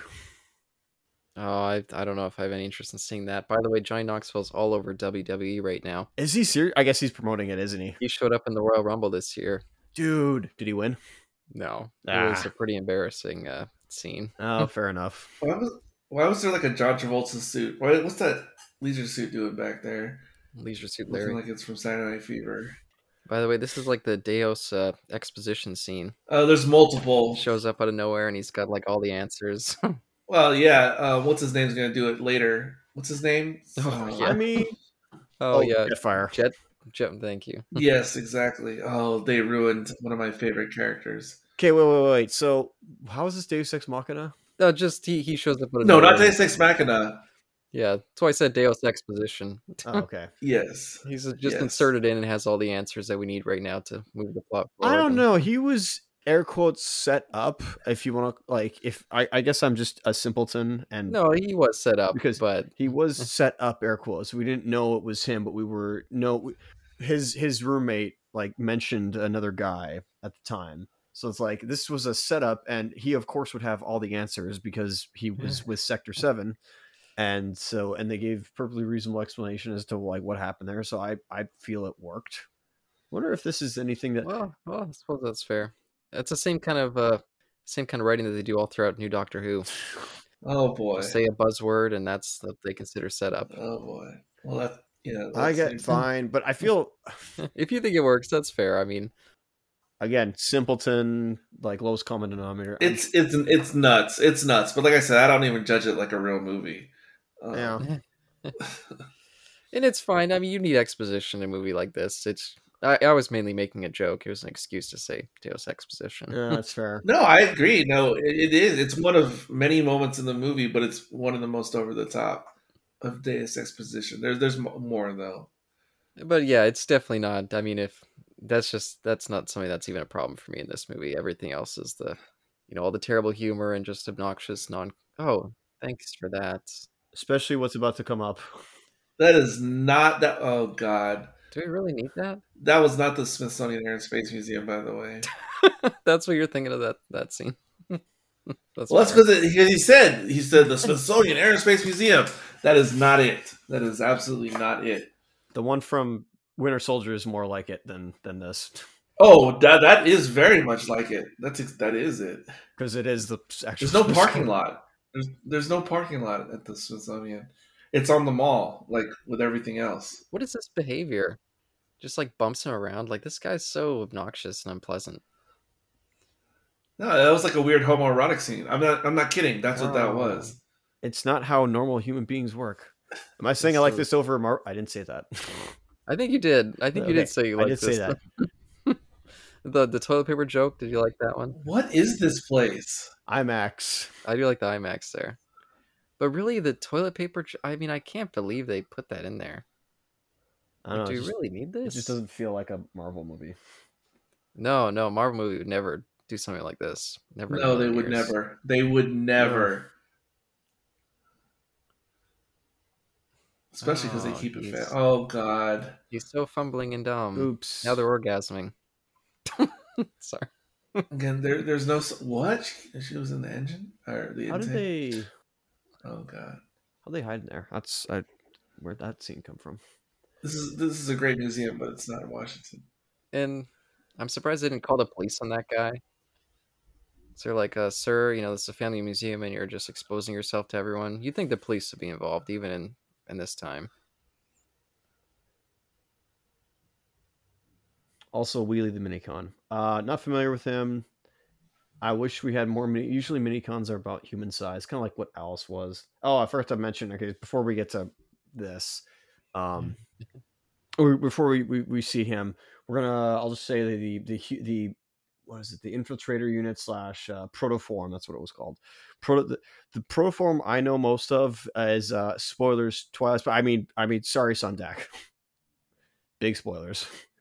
Yeah, if you didn't Uh, watch Transformers Prime, not Prime. Sorry, Transformers Animated. Excuse me. So many Is shows. that another fart joke just then? Seems like it. Oh, by the way, I remember in the theater being like, "Oh, it's SpongeBob." There we go. Yes, SpongeBob is in this movie, and he's also, I think, Yeah. he's either Mudflap. He is wheeled. He's no, not. he's Yeah, Mud- I can't tell the two apart. Skids. Yeah, he's Skids. Skids. Skids is, if I recall, he is the green of the two. The one with the more prominent gold tooth, even though Uh, yes. one. All Which right. Really? Plus, I, am wondering where the, the gold is on the car. I was looking for it as I was driving around. I'm like, I'm sure it must be there. All right, Eric, rip this one a new one. Have at her. Oh no, it was just Jetfire was weirdly cool in the original. Oh my god, I'm just looking at all the destruction of the museum. But Jetfire was one of the weird. It was like one of the weirdly cool toys, and and there was like two or three. I don't know. There's a few episodes that featured him in the original cartoons that were really cool. Spitfire was weird in the originals because he was just like a repurposed Robotech toy that got like thrown into Transformers. So that that's what makes it really strange. Um, but it but Robotech toys were really cool though in the '80s. So it made him like a really cool Transformer. And again, just like I was saying earlier, like they just take this stuff out of the the annals of Transformer lore and then just completely bastardize and twist it, which is why I don't even try to make sense of things because Jetfire was like this young, um, transform, relatively young Transformer who didn't know his identity. So both the Decepticons and the Autobots are trying to woo him, and it was Hmm. interesting. Um, but this is a this this is Jetfire in name only, uh, and Yeah. this is a whole different concept because now he's like an elder and, and he knows all this stuff. He's he's kind of like uh, what's her name, the one with the lenses in uh Wow. in the new in the new Star Trek. I mean Star Wars. Hold on. Wait. Wait. Wait. Wait. Wait. Wait. Okay. Maz Kanata. He's like Maz Kanata or something. Uh, Caleb, com- comment. There's nothing to say. I can't believe that he's humping her leg, but but it is interesting you say that because I mean this Jetfire does share some of those elements because he was a Decepticon who switched to being an Autobot. So there's a little bit of that. okay, there. you're right. You're right. And he was a cool plane, I guess. This is a cool plane. yeah, he was an X Man. Yeah, that looked. I thought that looked uh, like. Uh, sort of. Well, yeah, the the, the modern X Men. Yeah, they modeled it after the SR seventy one. another old fart joke. It's just weird. It's just really weird.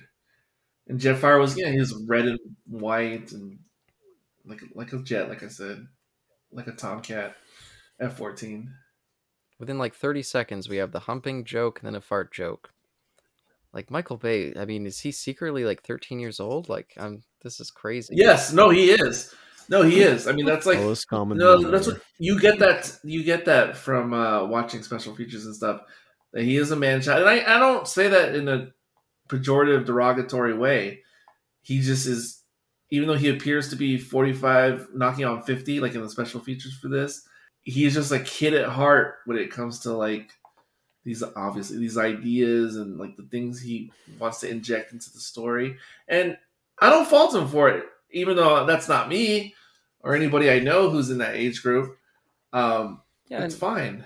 Like John Lasseter or something. don't get me wrong. I'm not saying. Uh, I'm not saying there's anything wrong with that being your sense of humor, but it just mixed in with all the ugliness that he puts in these movies. It just all around just becomes, like I said, grotesque. Okay, but hold on. Isn't there like, and I know there's all kinds of anime because there's so much of it. There's it all exists, but not any animes that I watch. But uh, isn't isn't that? I mean, aren't there animes where you can find all the weird sophomore humor yeah. mixed with like gore and like monsters and like Forgot about that. decapitation. Yeah, look at But I mean, it's just it is what it is, and I see I don't judge that stuff either. I mean, it's not for me, but I'm like, you know, fine for whoever whoever's into that, whoever created that stuff. yeah, but see those those are for a little bit more of a niche audience. This he's putting out there just to the you know mass market world, and I think that's why by the time you get to Last Knight, like no one was watching these except for you know people overseas. And even then, I think it was more mainly people were like, I don't fully get what's going on. I just like the look of it. I think that's yeah, yeah. maybe why it was so popular with the Chinese audience. But this stuff, I think, just really puts off a mainstream audience. Like that little, almost like a, like she lands in his crotch. Like, oh, great, really? Do we need that?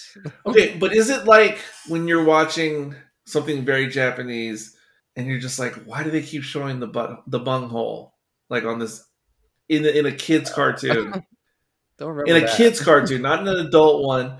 You know, or like when you, you're watching original Dragon Ball and there's little, um, I was gonna call him Grogu, um, Goku, and it's like, oh look, there's his little weenus. Like there it is for no real reason. He's pantless right now, and there's his little, there's his little weenie, and, and as an American, you're like, oh my god, like what is with the Japanese culture? Like what am I seeing right now? I mean, doesn't that trump any everything? Like, like, um, full frontal youth nudity in a kids cartoon from a from an American point of, or a Western point of view. Hey, sounds like Fantastic Planet. you, Isaac.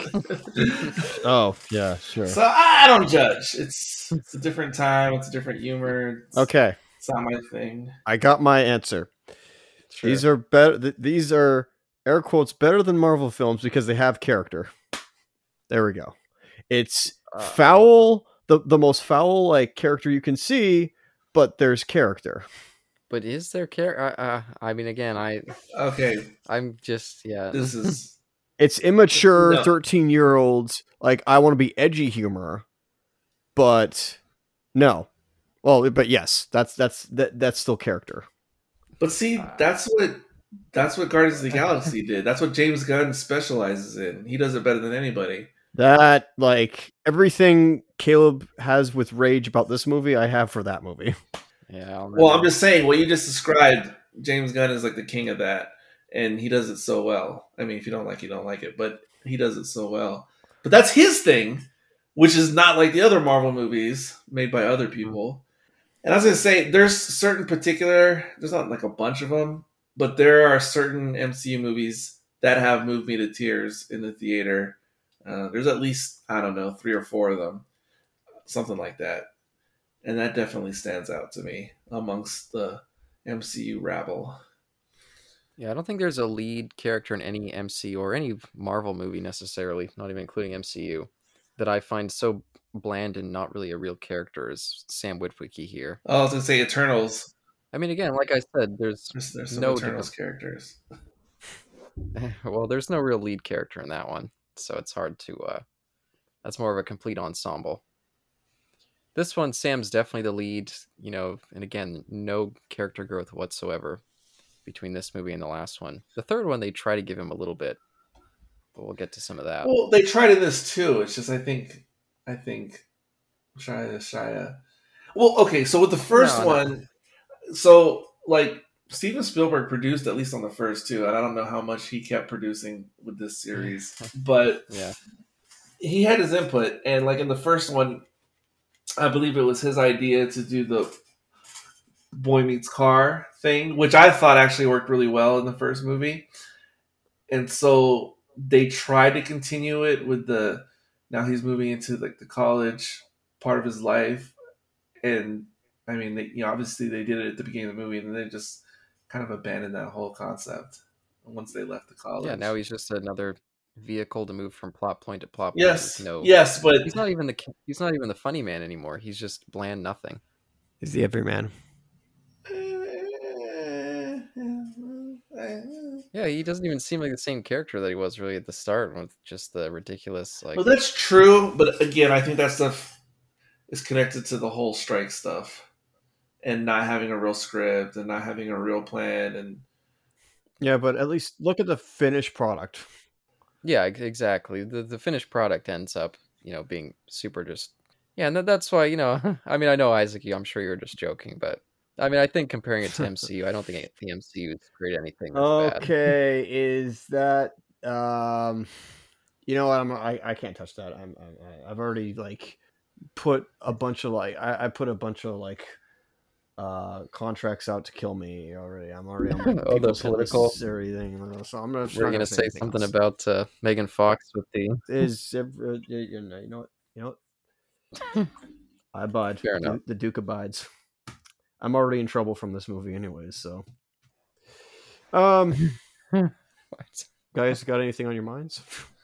I mean, we just we just talked right past the teleportation, like that's a thing Maybe it is. earlier when they when they went to the desert. I was, yeah, I was, yeah. Oh yeah, So space bridges, that's a thing. well, there, yeah. That's their way of getting around.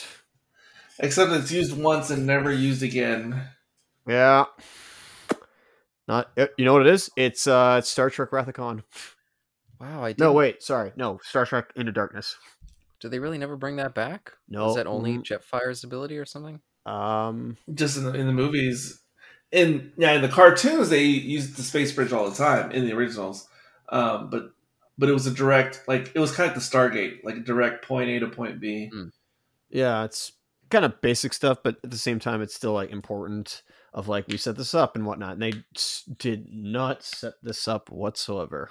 Yeah, yeah, it was like like a Deus Ex Machina type situation. and that he himself can just like you know nightcrawler to another area it's like okay that's that's something else There was something similar in Star Trek 2009 um, where they magically have a process where you can teleport across the galaxy, which has never been a thing ever in Star Trek. And it just only exists like in Star Trek 2009 because it solves the plot hole. Orci and Kurtzman ripping themselves off what the hey The hack kings of Hollywood. Oh, but for you, Isaac, And like they do it there, and like because uh, wait oh, hang on. go. The, yep the first uh, Doctor Who reference. oh boy, I forgot he was in this. yeah, Deep Roy, Deep Roy. Talons of Weng-Chiang. Holy shit. isn't that the guy from charlie and the chocolate Yes. factory Yes. Oh, yes, yeah. And many, many, many, many, many other things. And this is a ridiculous scene, by the way, Holy shit. I don't even understand. I forgot he was in this movie. It's nice to see him. Little cameo. This is insane. oh, so one what did he say 136 arabic i'm like oh okay that's yeah that's not exactly good michael bay why like Oh, but this is such a weird scene. Oh, did we already miss the scene where Wheelie called him like a pubic hair fro? yes yes I couldn't believe that line either. I couldn't believe that he put that line in there. so didn't he call him New York. Oh my Yankees. god. He's Come 50 on. kilometers, said the man from the falafel stand. He said, didn't, didn't Oh, he no. say that to simmons or was i wrong on that Oh man. Uh, which I don't know who Didn't- Simmons didn't- is. Didn't Wheelie say that to Simmons or Yeah, about the the pubic hair fro. yeah, Yeah, he that did. was him, not not so much this security guard. No, no, I was I said Wheelie. Yeah, I, Yeah. I thought that's what that little bot's name was. Is Yeah. that it? Yeah, it's Wheelie. Yeah, yeah. I just couldn't remember when when we got that. Oh, scene. Wheelie was um, Daniel's companion after the movie. Friend, fine, look behind. Uh yeah, in like the next season, right? yeah. Oh, that was Wheelie. I forgot about that. Yeah, okay. Yeah, with the weird vo- Oh yeah, and it was on the yeah, and had the whole thing with the ch- de- de- de- de- Dinobots. Can't speak Yes. right now, Oh, but but I was gonna say for you, Isaac, because of course we know we're both fans of Geekvolution. For let's do it again for this. What do you think they could do with those two military guys they brought back? Because I think that they both look like they could be, you know, movie stars, and Hmm. I think at least I one of them was okay in Fast and the Furious. I'm like, I Oh, it's about Tyrese? something with them. Yeah, Tyrese. Because instead, I feel like I should be excited to see them back, but they're just nothing. They're not even characters. They're just people in army outfits who say dialogue, and that's it. Even the vague little piece of characters they had in the first movie are just stripped clean. It's like that is not adequate. like we need some character. Dude, it's the writing thing. I'm telling you. I'm telling you. Like they did not have they they just didn't have that. for this movie. There's just no way they could have done it. Oh man. Oh. What is happening right now? Who else would be your girlfriend, Sam? That was oh, that was the thing that like made me wince the most. I'm like, ooh. Oh, which part? I maybe I missed it. Yeah, no, it was it was um there you know, we're having this heart to heart moment between like Michaela and Sam. And she says, Who else could be your girlfriend? Sam I'm like, Oh, that did not age Oh. well. that did not Find age out next movie. Screw you, bitch. I do. I think their whole the "I love you" thing is so played out. Oh, Like I get that's like all they have for them, but it's it's just not again not adequate. It just feels really empty. Eh, you're right. You're right. And I guess they're doing a thing where like he's scared that she's gonna like leave him, and so he's holding on to that because he thinks it's gonna keep her with him. But I I just I almost wish she didn't come back. I don't feel like she added certainly anything, really. ruins the next movie in a way for some people if they were into that. All she needs to do is show up. Yeah, I, I'm not there. They tr- they tried to give her stuff to do and not give her stuff to do, but what is it? She had she had Wheelie there, and that was her reason for being in the movie. Yeah, her little bit of like torturing is that another little callback to the Afghan war. And yeah, little uh, Guantanamo Bay going on. Yeah, probably. And then how you know Wheelie all of a sudden like d- decides to go with the Autobots instead. yeah, once he once he re- starts to worship her, it's like his uh like dominatrix Yeah, or something. Lady Goddess Something or weird. whatever it was. i forget the yeah, name. Um. Oh yeah, with earlier. yeah. See, I mean, this guy. I mean, and he comes back again and again. I think he comes back for two more movies, and every time, Yeah, he's like uh, what do you call it? He's the brigadier. He's like uh, Oh. Captain Yates. That's all he is. Dunham. and both of those had character, and you were always happy to see them back. It's classic Doctor Who. Yeah. Captain Yates. He never had a story until like his last episode. Well, he, he had a couple little hints before that that he was becoming unsatisfied with things, and he had his little I feel like this would be a lawsuit and a dishonorable discharge if you ever did this. Yes. I was thinking the same thing. Unless this guy just dies. Because I mean, I don't know what the. I mean, it seems like he would have smashed his head when he goes flying out, or should have at least. So who knows? Maybe he doesn't survive this. also, that's true too. But this is just this is you can't do this. Yeah, there is a Yeah. reason why they like fall down. I mean, he's trying to get rid of him. Yes, I, I'm not saying I genuinely believe he's trying to get like keep him away, but like See, I feel like he should have smashed into that thing as he went down. that was some rubber man right there. Yeah. potentially. uh, let's see. So you were asking me about what I would do with two military. It's so funny It's you Captain say. Archer on the other. Oh, really? Oh, that's cool. No, not really, not really. No, it like- looked it looked a little like him. um what would i do it's funny that you mentioned geekvolutions uh let's do it again because they actually did a let's do it again for this with eric there oh, um you should listen to those it's pretty funny um yeah, maybe I should. What would i do with those characters that's a good question i think i'd actually move the series to make them the leads almost and we That'd be kinda see- better. we see that i think you guys mentioned that already but we see it from their eyes instead Instantly better. Whose eyes? The soldiers? Uh, move right to those. Yeah, those two soldiers. yeah both S- S- tyrese and dunham make them uh, the parents wouldn't be there anymore. The terrible college scenes wouldn't be there anymore. Megan Fox wouldn't be there anymore. hey Uh, there's no way they would do that. if they made a third movie, you could almost like say Sam like comes back and tries to like get into the army. I mean, that's maybe stupid, but it's just like, hey, that gives him something to do. It's like, okay, he's now becoming a military character, and we expand. We see Dunham's wife uh, and child that we forgot about in the last film. Maybe we see a bit of Tyrese's side. Um, we get to see the relationships with the Autobots. We can potentially have them like uh, contrast with each other, but they don't do any of that. Yeah, and we could see them become more of like a leadership role, like we talked about how much me and you enjoyed the kind of planning side of things in the Godzilla anime. I hear what y'all are saying, but what you're saying is is not the Michael Bay way at all. well, not just that, but it's also you yeah, know we're just talking about how how we think it could have been improved. Well, I mean, okay, are you saying that with all the assets that we already have, like you- you're stuck with all these chess Yeah. pieces, so you have to okay, so so Well, it was it was more. I was looking at the two of them, and I was like, I feel like those two, just looking at them, it's like, oh, you know, I'm, it's kind of nice that they're back. but it's not nice that they're back because they're completely empty vessels. Yeah. And so, like, why do I care? So I was just thinking, uh, how can you make them more impactful? Is my. No, I I, I agree. Of course, here's this stupid fight. Ugh. It's funny. I, I wish. But it's it's a fight to advance the plot. Yep. Just inserted. bickering leads to that. Somebody pointed out how there's some of this like in pretty much every Michael Bay Transformer movie, like random bickering and fighting for no reason, like amongst the Autobots. Can I also mention how we're in the Last Crusade temple? It's not the exact same one, but Yeah, I I mean, could yeah, see it looks the- like it. Yeah, I could definitely see the resemblance. Something similar. I was more thinking this is probably a priceless piece of art here, piece of history. They're No, I was thinking the exact same thing. I'm just like, okay, blew it up. Um, yeah, of course, I have to mention. Yeah, obviously, like this is tw- hindsight's 2020. This is after the fact. Am I a better writer than Orci or Kurtzman? Obviously Yes. not, because I'm in my bedroom right now doing a commentary on Revenge of the Fallen. Those two are probably in Hollywood somewhere. Who do you think's more successful? sir? somehow. Oh, Kurtzman Somehow. is uh, Kurtzman is, is definitely working right now. Yeah, Yeah. So is so is Orci.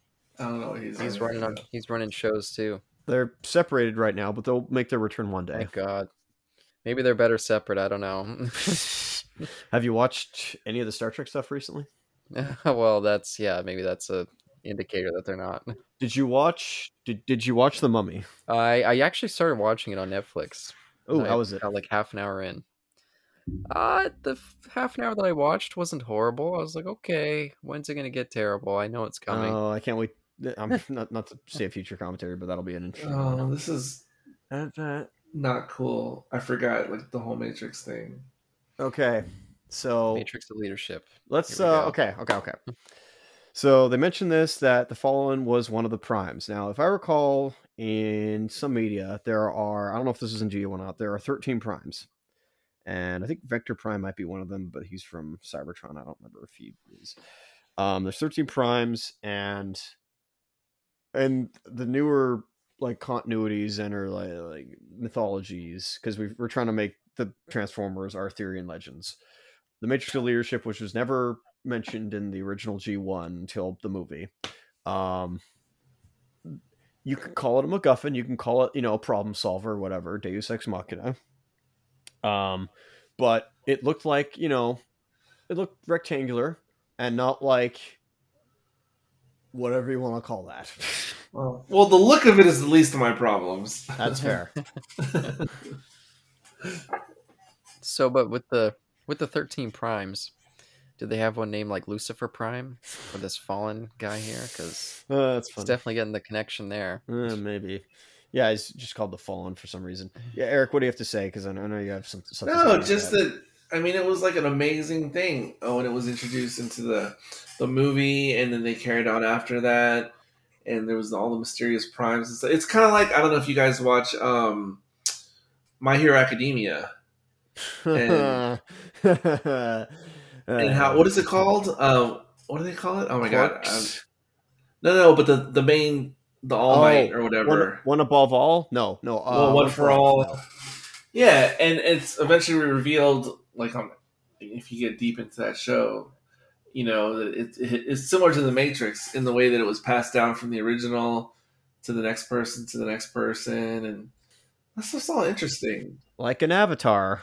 I don't know Avatar that well, but yeah, I mean, yeah, it's interesting, but it's just again, they just picked it up off, you know, like okay, look, like I just to paint my metaphor better, just the think of the metaphor of all the Transformer lore as all the toys are laid out in front of Orci and Kurtzman and whoever else, mm. and they're just grabbing the toys and then they're inventing their own stories. But if you've seen the shows that the toys are based on, you're like, wait, but that no, that's not how this works. But they're just grabbing whatever toys off the shelf and just putting them in whatever situations. And maybe they just read the back of the box so they know like the, the most basic thing about that character or its origin. But they're just completely bastardizing it and creating their own story, um, whatever they want to do. They're just using the, the Transformer toy box. And and that just pretty much sums it all up for for all these Yeah. five movies. Because Bumblebee is the only one that brings it back. It's the only one out of all the live actions that starts to bring it back to the actual toys and the actual origins and the actual. Gen- That's the only real Gen One movie, uh, influence movie out of all the live actions. Agreed.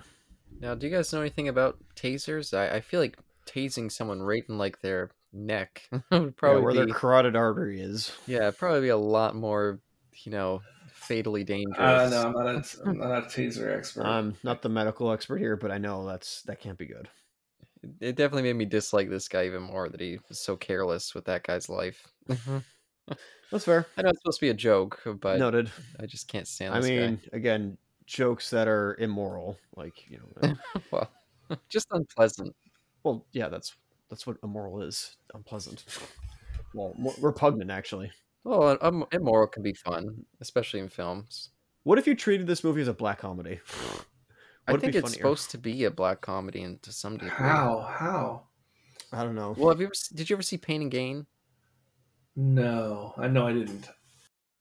Pain and Gain is like Michael Bay trying to be more self-aware by being like, okay, I'm gonna make a really grotesque comedy, but that's kind of the point. Like, it's supposed to be kind of hideous, and so it's him finally realizing, okay, maybe I can use this as a strength. The fact that I make really unpleasant humor, and it works okay in that movie. It's I was gonna say I think some people like that movie. I mean, from what it is, Yeah. I never saw it, but for later Michael Bay, it's one of the more interesting ones, even though I still find it just too unpleasant to enjoy. Oh, there's this bit. Forgot about that. Um. Okay. oops. By the way, this movie replays and redoes the scene from when they face Scorponok in the Mm, first oh movie, yeah, yeah, yeah. but it's yeah. in Egypt this time instead of Qatar or outskirts This guy- Qatar. Who's been sitting next to the general? I don't know the actor's name right. He is. He just does these kind of roles, like in everything, where mhm. he's just like the quiet guy who's next to the general, who's the random military guy. He's just that guy. Never has like a main role, a big speaking role. He's just kind of like um, Ron Howard's brother, how Clint Howard, how he just shows up and stuff. Well, of course he shows up in his brother's movies, but he's like a he's like a Clint Howard. He just shows up. That guy following the general right there. I've been wanting to say it the whole movie. Yeah, I've definitely seen a bunch of stuff too. Not the general himself, right? We're talking about his No. assistant or his aide. Yeah, like his right hand Yeah. man who doesn't talk Okay. very much. That guy right there. Thank you. Turned his head, looked over his And shoulder. behind him. Okay, that guy. Yeah, again, I mean, so much of these movies feel like they repeat themselves. It's actually why I like The Last Knight the most, because it feels the one that stands apart the most. Oh, here we go. But yeah, this definitely feels like the. Oh, there we go, nice drone shot. UAVs. That's not good. Oh, I just want to watch Interstellar. Should do it afterwards. Yeah, we'll jump into Interstellar. Good, uh, good, good pa- palate cleanser. Excuse me.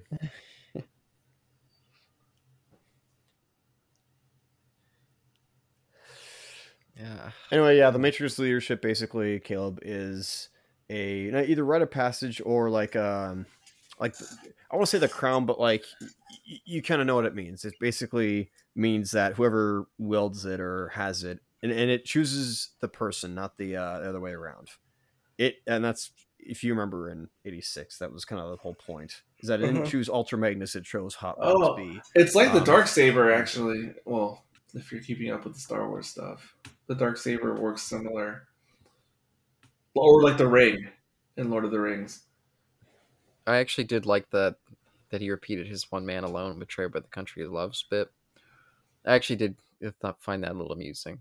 So I didn't hate everything John T- John Turturro did this time. So Um, go. Sure. no, I did. I found it amusing. I like the guy's like, "Hey, you're not alone. I'm right here." I kind of like that. For whatever reason, the scenes with those two together, I just something about them just just does not work for me. Are you talking about the Decepticons or humans? Or... Yeah, the two Decepticons. Like we had that scene earlier when he was like beating him up on the roof of that building. That's the dynamic. Okay, yeah, that actually that actually rings true to the original material in a weird way. It's just kind of flat to him. But may, again, maybe Megatron at this point is just starting to feel flat. Like I felt in that first movie he had more presence, I agree. but this one I, I Hey, there's Bone Crusher again. Bone Crusher 2. Oh yeah, forgot about that dude. That's funny. Like, so this. T- I definitely remember the action sequences from the first movie more. Well, I've probably seen the first movie a lot more times than I've seen this movie. I will say this. This is what I kind of wanted at the end of the first movie. Where instead of them being fighting inside a heavily populated area, urban setting, Mhm. they fight out like in, in the desert and their outskirts so that there's less people. Now, of course, yes, there are still people here. I'm not denying that. But there's there potentially less people than there would be in a like urban setting. It's funny because you know, in contrast, I said like with Godzilla movies, I like it more. Well, because of the spectacle when they're like in the urban centers. I hate when they're in the stupid island because it's just nothing. Oh no. But that's Godzilla. for whatever reason I keep thinking of Tenet during uh, some of these scenes, especially the military scenes. Oh, I thought about that when I was watching the making of these scenes. The end, Mhm.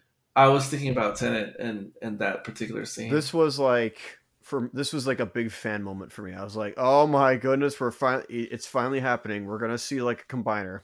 We're going to see Devastator." And I was like, "This is this is a Yeah. big thing." And again, my sound system loved this scene. It was cool, but I wish in some kind of way it was reminiscent of the original Devastator. Not exactly, but Oh, you know, I mean- something relatable. You're not getting any original designs. I mean, okay, you're getting original designs here. Like these are original, but you're not getting like the original designs. Like you're never getting the the green and purple. Like there's no yeah, way. I get it, but I mean, it's a but it's but it's like when it combines. Um, those weren't called combiners; they were called something else back then. But um, I don't know. Um, it's but it's like a creature monster rather than I don't know. It's, it's just completely non-relatable uh, to like the original. like yeah, it looks like a giant gorilla. I gotta look it up. I can't remember what they were called. The ones that I remember they would. cons. No, no, no, no. The ones that no, the ones that fit together, like uniters or something. Um, I can't remember what they were called in the in the to- When two become one. No, no, no, not that. Um, Okay. This building's weird. What's with all the bottles? That's Like, are those like its window? Like, what is that? it's kind of cool. I know it's not, It's but like- like it's cool if it's like its window. I think that's what it's meant to be. Yeah. Oh, looks like Starscream's on the prowl. Uh, I don't think the effect shots hold up here quite the same. Something just looks a little off. Maybe it's my DVD actually. Yeah, that's fair.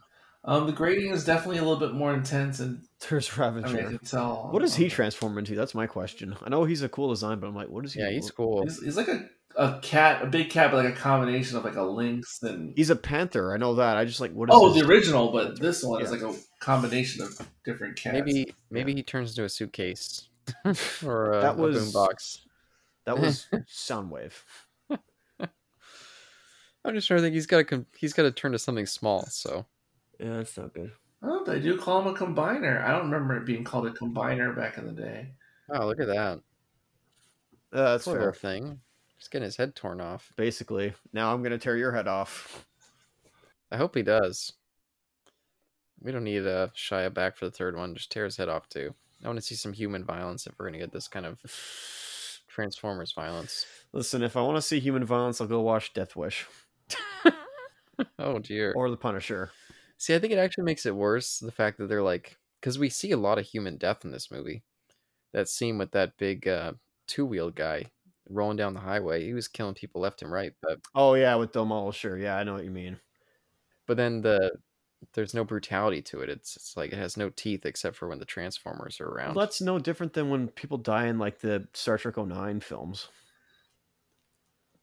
Well, but then we don't have scenes of like extreme brutality in the next scene where it's totally fine.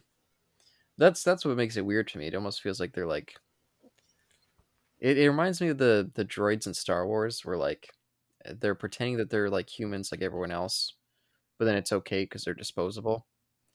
So it's like, are the Transformers disposable? Because you'd never do that kind of brutality to a human in a PG thirteen, but it's eh, totally it's, uh, fine. it's for- implied that they have no, that they have souls.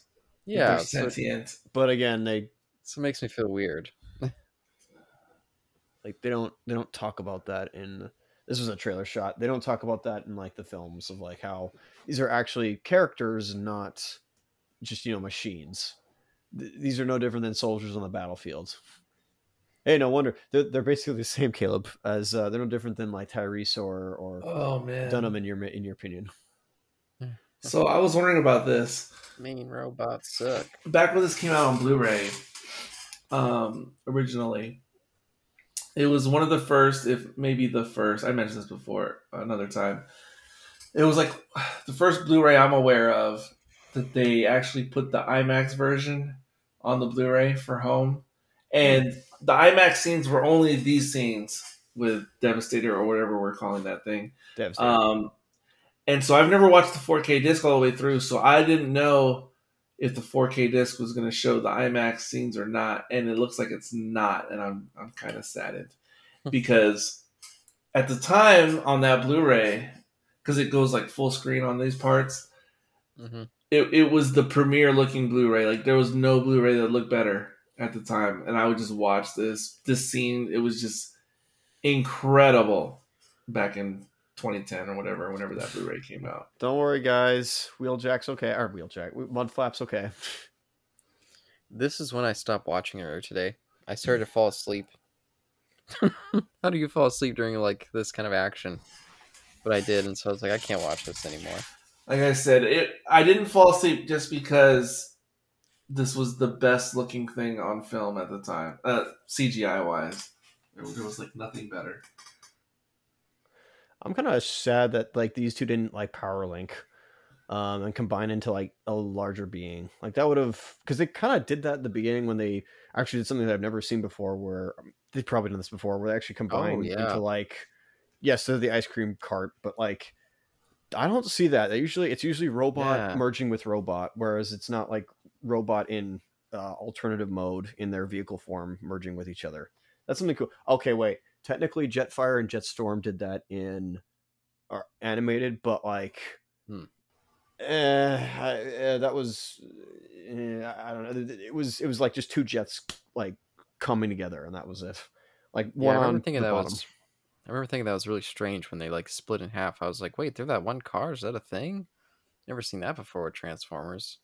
But It looked like oh, here comes these two. when Jeez. um when well, I was gonna call him Spike. What the hell's his name? Sam. Sam. When Sam and Mikaela came down the little sand dune hill, approaching the little village, it looked like they just used an alternate take of a shot that we saw like five minutes ago. Like they were coming down the same exact hill, they just showed like a different take of it this time. Yeah. Let's see. Who is this guy? Shoot the parents, please. Shoot the parents. I want to see them burst into a million pieces. Wait, how did Maybe they end up mom. here? I don't remember. How did the parents end up in Egypt? Uh, they got captured. Yeah, when they were in Paris, the robot Okay. showed up and kidnapped them Oh, okay, okay, that explains it. I, I couldn't remember when they're eating their Canadian goose uh, shit. It was. It was, es- it was air quotes escargot. Now, didn't they say that? She's like, "What's this part?" And he's like, "That's uh, Canadian goose poo." And she's like, "Well, it's disgusting." And I was like, "What the fuck? What is this?" Well, there's that goose thing where they like force that stuff into their stomach and like force feed them, and then I don't know. I'm not. I don't. Bumblebee to the remember what that's rescue. I like this design. Who's who is this guy? I gotta look him up. yeah, that guy's kind of cool. Yeah, I like the red. What was he when he was a vehicle? Um, he's something I don't know. I mean, just in the movie. Also, Ravenger is basically just Scorponok, but like you know, a panther instead of a scorpion. This guy's my favorite. Man, the way they did that animation um, on the fight, just just for that little bit. Jeez. yeah. Wow. Oh yeah. See, I didn't watch this scene earlier, so jeez. Listen, some people just like slasher films where they want to see, you know, Jason get the kill. For instance, in Friday the 13th. I much prefer seeing it here than when it's humanoids in in live action. Except for Mortal Kombat, I'll give it a pass because I mean it's obviously it's Mortal video game. Kombat. Yes, I'll give that a pass, and it's also fantastical. But if it's like a supposed to be like a real movie or like a slasher movie, Oh. yeah, I'd much rather watch a robot spine get pulled out. Oh, than- Skipjack. That was his name. Okay, that's pretty cool. Well, you don't like when the Predator rips people's spines out in the Predator franchise? I love that shit. I don't really care one way or the other. I'm not. I'm not an uber predator fan or a hater. It just is what it is. I think it's just because there's such an unpleasant vibe to these movies overall that I just can't get behind the uh the violence for whatever reason. Which is weird because yeah, I can like super get into some like Maniac, this really grimy 80s slasher. But yet this puts me off. It's weird. That's fascinating, if I may say so. Maybe it's because it's the odds or something. Because I feel like the Gen Z version of you, whoever that person is, or whatever follows Gen Z, I don't know what that Gen's called. But I feel like when that person gets to be your age, they'll have a better appreciation for the odds. I think maybe the odds is too close in time for you. You just you have no and you don't have nostalgia for it properly.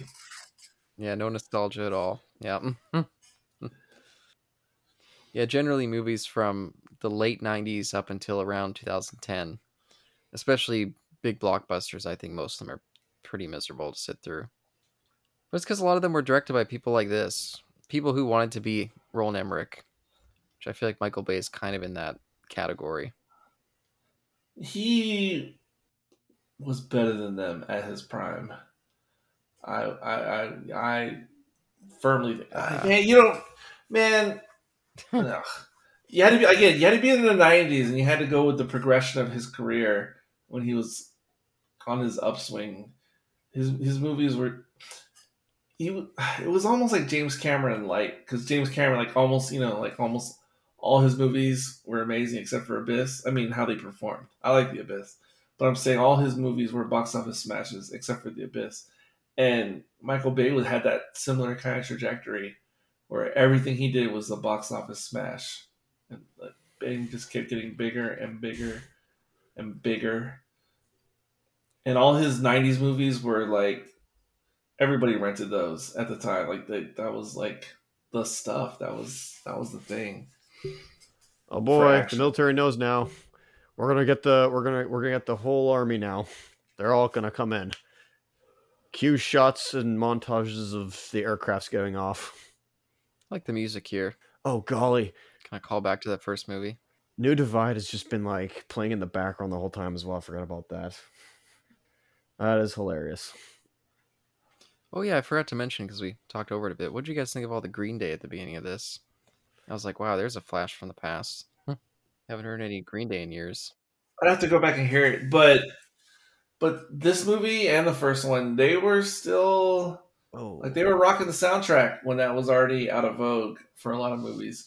Or like if I was just thinking about that the other day because I forgot like the original Spider-Man was one of those soundtrack kind of movies.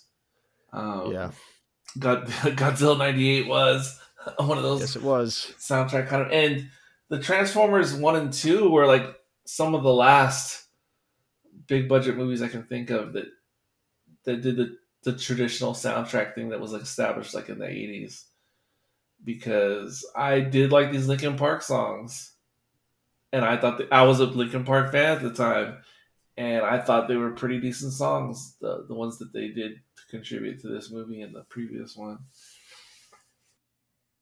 Yeah, that's fair.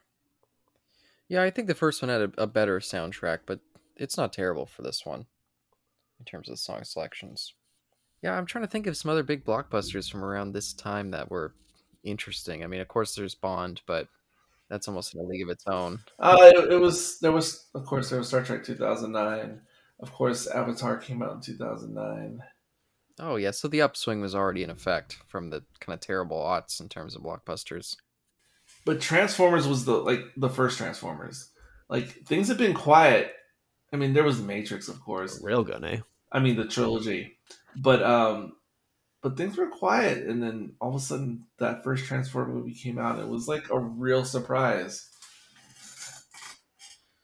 Yeah, I mean, unless you include like superhero movies in that category, because there's all those ones. I mean, those are blockbusters too, but Here come the reinforcements. I guess in their own kind of yeah. But but Transformers was top tier. Like some of those superhero ones were, some weren't. Like you had your Spider Mans, but then you had your Elektras, you know, and then you had like your Fantastic Four that would just bomb or whatever. yeah, Ghost Rider and oh Yes, Ghost Rider. Yes. And I was seeing them all again. That's that's one of the reasons I was so against the blockbusters at the time. I was like, wow, it just can't get any worse at this point. Yeah, it was it was X Men and Spider Man, and then everything else was like lesser. Yeah. to some to varying degrees. Man, where's uh? Well, Iron Man came out in 2008, before Yeah. the year before this, but it was but it was still low key, and it was before we realized what was going to happen Yeah. with all that stuff. Man alive, where's Starscream to like come and wipe out all these Air Force guys? Like, be the anti-aircraft guy, like he did in the first film. You know, it's surprising that Iron Man is 2008 because visually it didn't go with this trope that had been going on for the whole decade. Well, I kind of did. Like it's it's well, it's more it's much more restrained. Stra- yeah, restrained, but it definitely has a different look than most other MCU movies. but it's it's not so saturated like this and other things of the time. Yeah, this is definitely a more kind of slowed down ending compared to the last movie.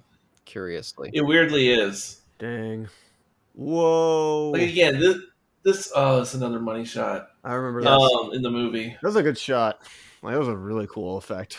Yeah. but again, I, I think of this as kind of like being Jaws two to Jaws one, as far as for the Transformer franchise.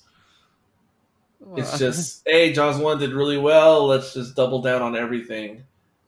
But the movie's obviously not as good as the first by a mile. Yeah. Yeah, that's. I, I guess I can see that comparison.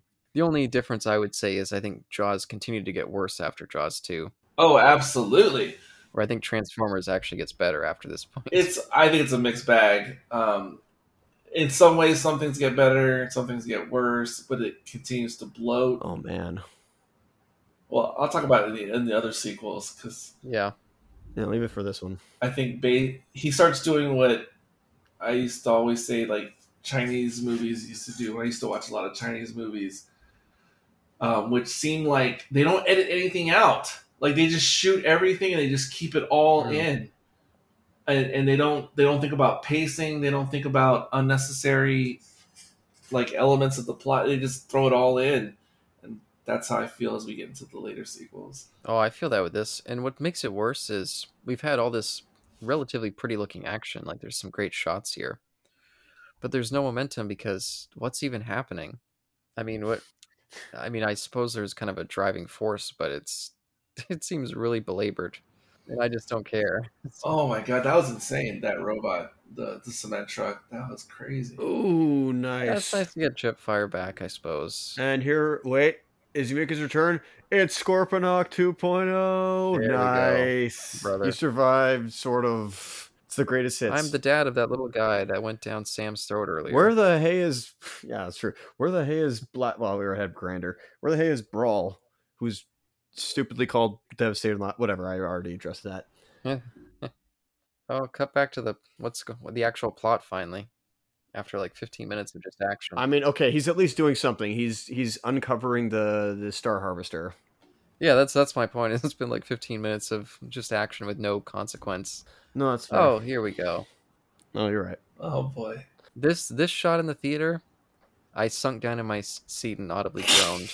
I couldn't believe it. How did how did you not walk out at this point? And again, I told you at the end of the movie, everyone got up and clapped. It got a standing ovation. There it is. It's the railgun. There's a potential Deus Ex Machina, if you want to call it. Bam!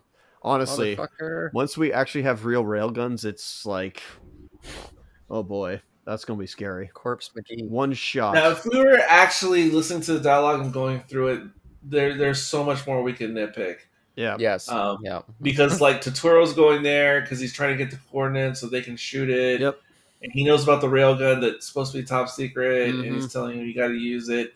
And he's trying to get the coordinates when they can just see it from the ship. Like just aim for the top of the pyramid. You don't need coordinates, or I mean, they're very gettable. Like just on Google. Uh oh. Are they gonna make it? Yeah, just convoluted. Just yeah. That's why there's not even much point addressing at this point because it's just like yeah, no, the movie's kind of stopped.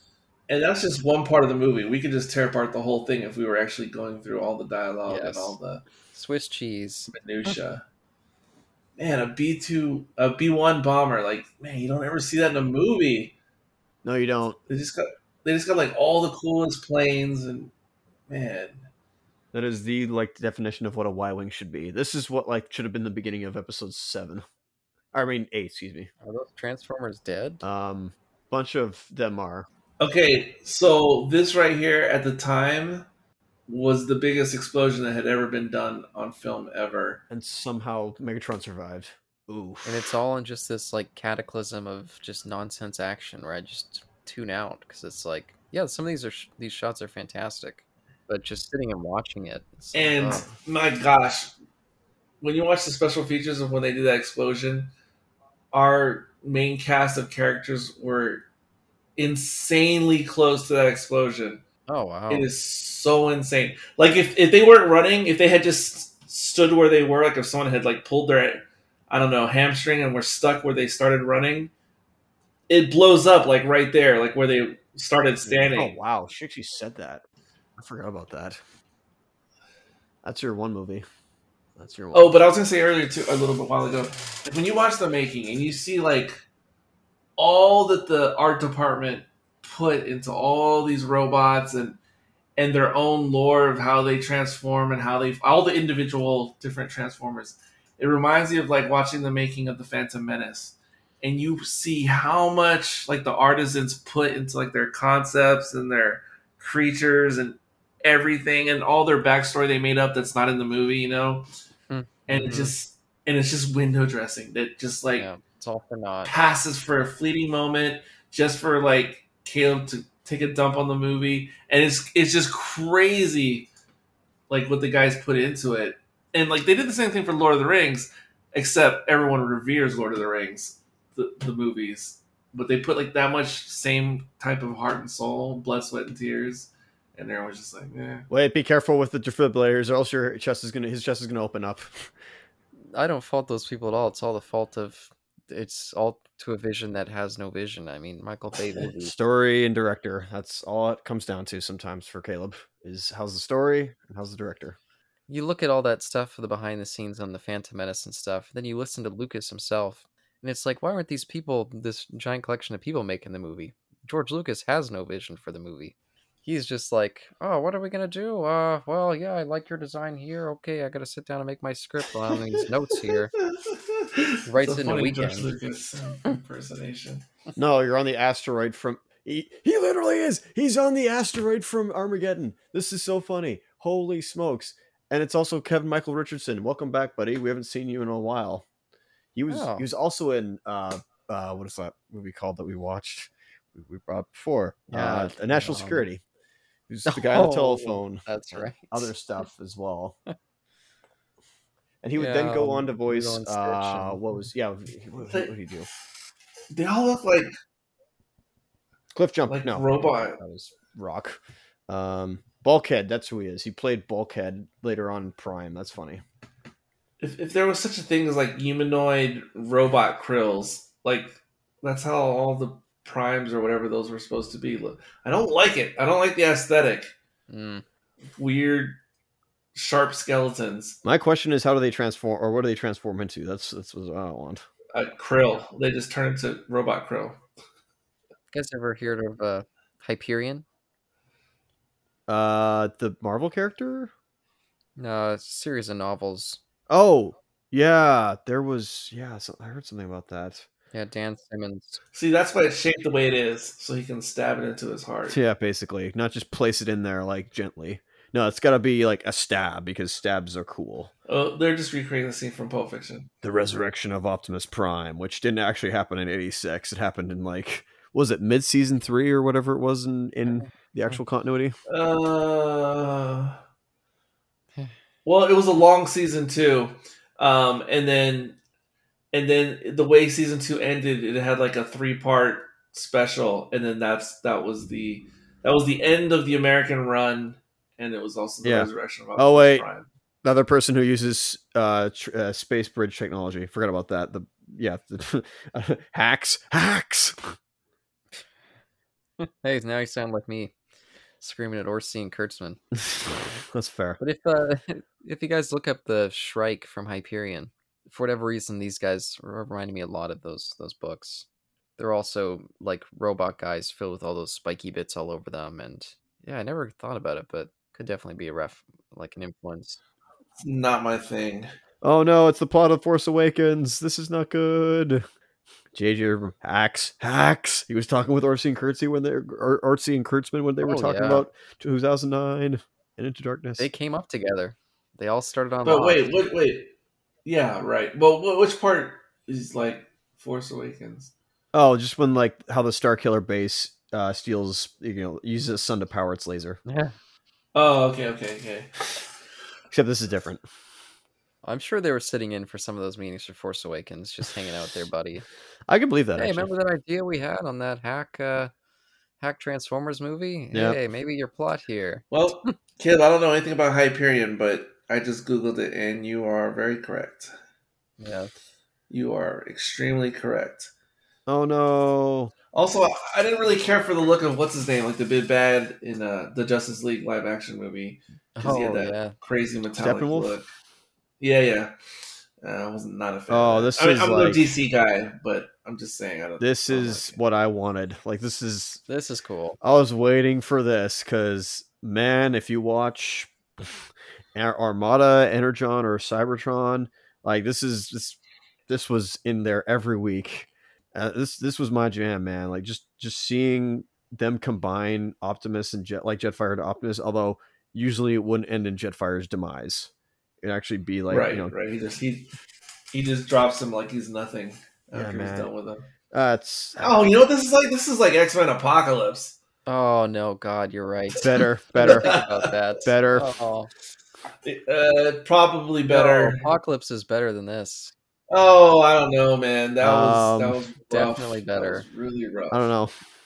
That was, Oh, it's that was a rough. rough X Men movie. Uh, the only thing, the only thing that was better than was the Phoenix.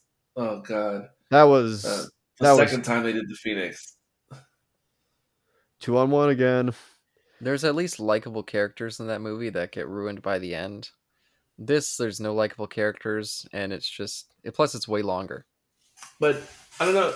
Uh, Actually, maybe not. Maybe Apocalypse is like 220 as well. Oh. there, there's there's a part of a reason why the second Phoenix got really screwed over. Nice. That, that's a tale for another day. Yeah, no doubt.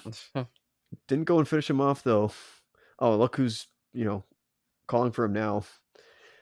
Yeah, this is ah, this is Ultra Size one. I was gonna say in the original cartoons, the closest thing I could think of to like a, a, a transformer like melding with something else was the um the Ultra Magnus toy. Um, that's the only Oh, thing I can think of that's even relatable. Um, I, don't, I don't know if you're familiar with the toy, but Fatality. it was the coolest thing because the Ultra Magnus toy You fall. Beautiful. was a clone of the Optimus Prime truck toy. It was the exact same thing, except it was all white instead of red and blue. But then Ultra Magnus, his trailer was like a what do you call it? Like a car, a car transport, you know, thing. You know how they put all the cars on the back of the the trailer, like to go to a dealership. Oh yeah, one of those. One of those transport trailers. Right. So that's what his trailer was. Ultra the toy.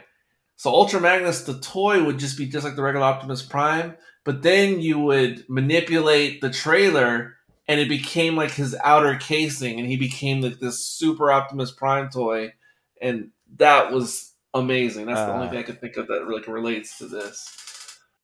So what Cybertron stole, I see. And Energon of did that with the uh, four mini cons that he had. Man alive. Oh, I can't wait to talk about this in the credits. Have you seen the new newish toys, Isaac? Or I don't even know if you ever cared about any of the toys for any of the. I do love the kit, the toys. By the way, I don't have all of them. I think. let- Let's put it this way: I need to have a larger room to have like transfer Transformers toys. Have you seen the like the '86 movie toys they've come out with in the last year or two? They've like really updated them, haven't they? eh? They're amazing. I mean, they're brand new. I mean, they're brand new designs, but they look just like the '86. Like whether they're vehicle form or robot form, they look just like they do in the movie. Yeah, it's the updated versions of them, eh? Oh yeah, they're definitely updated, and they they look amazing. But speaking way- of Beast Wars, oh go ahead. I actually did like that last scene with Megatron and Starscream there. I didn't really like their dynamic through the whole movie. I thought something felt off, but I liked that last scene. No, But anyway, sorry, that's not fully related. I just no, that's that's that's fair. Oh my god, Megan Fox. Oh, oh my god. Foxy for you. I mean, that was like I don't remember that shot. She just man. I'm in the same pose as I was in the very end. and she practically looks the Oh. same now in 2022, which is just completely bonkers. Yeah, with Machine Gun Kelly. This is the stuff I also can't take in these movies. His speechifying. It just makes me laugh every time. Oh, here we go. Ehren Kruger. Yeah, Ehren Kruger. We recently saw saw him on Ghost in the Shell 2017. He wrote that script as well. That's right. Also a Paramount film. Oh yeah. So again, no advancement. Goes back to school. I'm still a normal guy. Just trying to live my life. Bookends. So again, that's why I like the third one. At least they give some advancement there, and he stops living as oh wow Spielberg. He did. 200 and uh 200 million dollar or 210 million dollar movie everybody certainly shows Oh, it made like it made 836 million dollars. no i'm saying like the budget for this movie No, I know, I know, I know, but I'm saying like yeah. deborah l scott hmm what's the name of her And again, I remember getting everyone was standing up in the theater, and I stood up because I felt weird that I wasn't, but everyone was clapping, and I was just like, "Wow, really? Like, I'm I'm shocked." I'm I was shocked. still jazzed. I didn't like it as much as the first, but I, I was still jazzed at this point in the. No, but weirdly, Beast Beast Wars. So I was at my local Walmart Saturday, a few days ago, and uh, you know I kind of I'll check out the toys, you know, like you know saw the new stuff, and then there was like a um like a little allegra like a bargain bin section, and I have no idea why, but there was a bunch of Rattraps and Cheeto or whatever his name is, Cheeto. yo And, and and what was weird is like they didn't look like reissues, they didn't look like updates. They look like the way I remember the original toys looked, and I could not understand. All they had were those two. That's it. And there was a like multiple of them, and I couldn't understand why are these toys even here? Like they don't make any sense. It's like the, I they don't they don't they didn't have updated packaging. It was just like they fell out of a of a time warp and just like fell into the store, and I couldn't understand like what what's that about? dude Why yo does exist? that's that's awesome I was gonna buy them, but I was like, what am I doing? nice yo that's Maybe I'll go back and try to find them. I just don't understand why do those toys. Why are they? There's no other Beast Wars stuff. It's it's not a reissue remake. It's just the original toy, the, the same exact one. man alive eric you should have totally bought those They're probably still there. you should go buy them you gotta buy People them are like, "What the fuck are the?" Because the rat looks kind of dumb nowadays, like compared to the new toys. Yeah, is it is it their is it their first forms? Is it is it their like Yeah, uh, yeah. mammalian forms? Okay, so it's their so it's not their trans metal war forms. No, no, no, no. It's like the original. or whatever it was, trans something. I know it was trans metal. Yeah, no, it's their original basic, the cheetah one and the and the rat.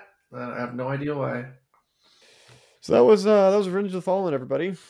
Caleb, final assessment, go. I I think I've made it very clear that I kind of despise this film. This will probably be my last time ever watching it. Thank God.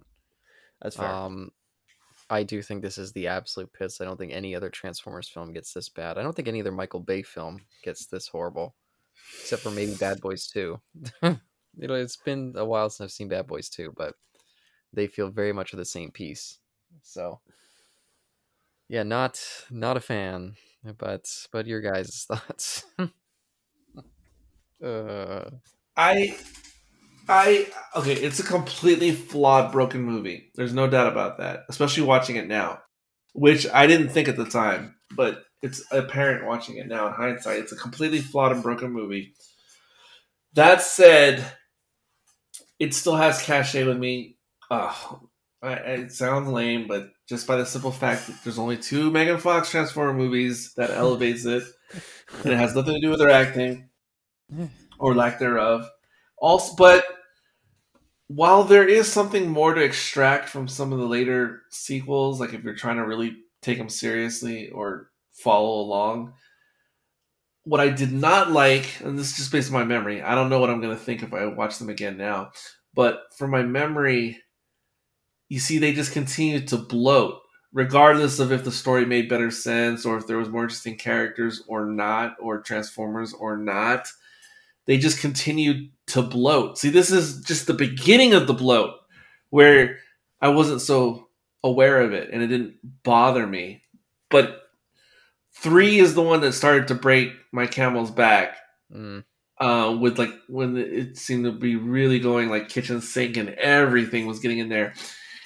And then again, the the two that followed, even though they were okay to watch, they were just so like, can you cut something? Like, um, it's kind of like uh, Last Jedi. Like, I thought the movie was gonna end like after the big duel between um Rey and and Snoke and all that bullshit. And I was like ready to get out of the theater at that point already, you know. Uh, and I was like, what the fuck? They're gonna go to this other fucking planet? Holy shit! Like, oh my god! Like, how can this be happening? And that's kind of how I felt like in the later sequels, at least in my memories. Like, fuck! Like, I've had enough already. Like, I enjoyed the current movie I'm watching, but it's still fucking going. Like, there's another thing. Um, and so I don't know those were bad things for me in the in the, the sequels to come. Well, that's fair. That, that's how I was feeling with this movie, and that's how I felt with uh, with the Last Jedi. By the time we got to Rise of Skywalker, I was just like, okay, I'm ready for whatever crap you got. and uh, it was a it was more of a fun experience because it was I was treating it like a bad movie, but but for you, Isaac, I guess uh, what what do you got for I don't know. I feel like you've been more cagey with this one. You've been more like hesitant to give your opinions or something. I don't know. I guess I have. Um, now this there's there's a lot of problems with the film. I'm not denying that. A lot of a lot of the humor is is bad. Uh, doesn't work and shouldn't be in any movie. I think ever. Um, this film is not good at all. It's a disgrace. Not even a disgrace, but it shouldn't have Transformers in the name and yet it does and it was it was a box office success and i continue to see a series that i'm like i love as much as other people do but i certainly do have an affiliation with this series um, i get to see adaptations of it just not do what i've seen and what there's potential for to be done justice and actually look at it from a thinking man's or thinking person's science fiction film. And it said it's a big dumb action film. Now it's not to say I don't want a big stupid action film with this with this series. I just like kind of similar with Godzilla, um, Planet of Monsters, or you know the Godzilla Earth trilogy. I would like, you know, the action to justify itself and be justified from uh, from the story. That that would be cool but we didn't get mm. that. And you know, I had it after four. Th- I should have just ended it with three because it took a while. Because these films came out like every two years. I was like, wow, hmm. these they're making these things fast. Um, and then they like took a break for the fourth one. But we'll, we'll get to that eventually. So, yeah, I'm, I'm, I don't know. I just even though I agree with you with every sense that you say, Caleb, I just I don't know. I just I just didn't want to uh, completely agree with you in this in the moment. Um, yeah, I, I don't want to go back to this film even. But the the only thing that makes me want to come back is just the scenes with like I want to do a, like a full edit of just like the Transformers and that's it. And yeah, it's brutalization of like you know these robots like oh they're brutalizing each other. I mean, if we could talk about that in universe, that'd be something cool. We don't obviously do that. Why they're like ripping each other apart. If you saw another human being do that to somebody else, you'd just be like, that's that's completely downright immoral and horrid, abhorrent of you to do. And don't talk about that. But my stupid the stupid part of my brain likes it. Like I guess the 12 year old or child in me likes that violence for some reason. Hey, just because it's action. I mean, hey, not to pull the Uno card, uh, reverse card, but like you, you do like mindless action games sometimes, right? Well, a game's a different thing than a movie. I guess it is. Again, it's it's how the violence is in the more adult anime, but it's also not very different than like um in like in Kong Skull Island or whatever, like the way he kills other kaiju's and stuff, it, it's the same type of savagery. I know they're they're beasts. No, I know what you But, mean. Yeah, that yeah, that's that's part of the difference for me. Is yeah, they're treated like kind of mindless, yeah, beasts. But but completely. I mean, I love something like Apocalypto. Apocalypto, some people could say is like overly grotesque with its violence. I fucking love it there. Uh, But for whatever reason, and again, I think it's because the movie has such like a weird sense of humor. Like it feels like such a weird balance to have this brutality mixed in with this such ridiculous humor. It's like what I don't understand it. It doesn't compute in my brain. And it's totally, you know, Isaac, you don't have to. I mean, I think I hate this movie more than most people do. It just ticks all the wrong boxes for me to become like one of the more unpleasant films I've seen out of all the movies I've seen. Yeah, that's fair. I really, really don't like it. I, I respect your decision for that. I could I could certainly see why. And there's there's there's movies that have the same uh, triggering effect for me. Um, I don't know if I could say it not out loud, but I don't, I don't know if I could give you an example. Um, I guess any like comedy film that I don't know was made in the past like ten years or whatnot. I, I just don't think they they're that funny. Like uh, what was that thing? Office Christmas Party. That was I didn't like that film. That was that was like the equivalent of Revenge of the Fallen for me. That was just not a funny film or not a good movie. I don't know. I'd rather watch Revenge of the Fallen than like stereotypical Adam Sandler bad comedy movies that he makes. But I don't know. That's it's not. I don't think that's saying much. I mean, me saying that. At least those aren't over two hours. But um, but that's actually why, even though they become more bloated and terrible as it goes along in terms of just like nonstop nonsense action, they really start to dial back the humor, which helps a ton, a fuck ton. So that's that's why I can stand those other movies, and I think they get a lot better once we get Mark Wahlberg. You know, oh, now that I think about it, the first time I was ever on Sci-Fi Party Line, this is the movie we talked about because it had just come out. Oh, Oh my god, I can't believe. Wow, yeah, that's what it was. And the thing is, oh, I enjoyed it at the time, uh, Revenge. And it's funny because I on that podcast I was the resident Transformer expert, supposedly. But anyway, I'm um, gonna go back. but so I, I remember with the sequels at least, and I feel it with this one. Somehow, Caleb, me and Carl, who you know, we were always able to appreciate the technical aspects of the filmmaking and the special effects and the robots and what ILM was pulling off. Somehow, we were always able to separate that stuff and appreciate it separately. I don't know how or why. So I, that's always helped me get through these Transformer movies. And amongst the sci-fi partyline crew, I was the only one who hung in for like all five of the Michael Bays because everybody tapped out at different points, like where they just couldn't go on anymore. Mhm. Except probably Carl, because again, he loves robots like in real life. Um, so he was probably all in like me. But yeah, somehow we can appreciate them separately for their construction, aside from the script and the acting and the whatever, whatever. Um, Yeah, I don't and- know why. And to be fair, I mean, I think everyone knows at this point. I just can't deal with certain senses of humor. Like again, like our Woody Allen thing. Like I couldn't even get past like good performances because I found the humor so off-putting. Oh my gosh! That's another reason why I can't. This movie is just. But that's a broad range of humor you don't like because that is nothing like this. no, no, it's definitely nothing like this. no doubt. this is like aggressively miserable humor. Like I said, like that mom. This is like frat boy humor. Um, Yep. That's not what Woody Allen is.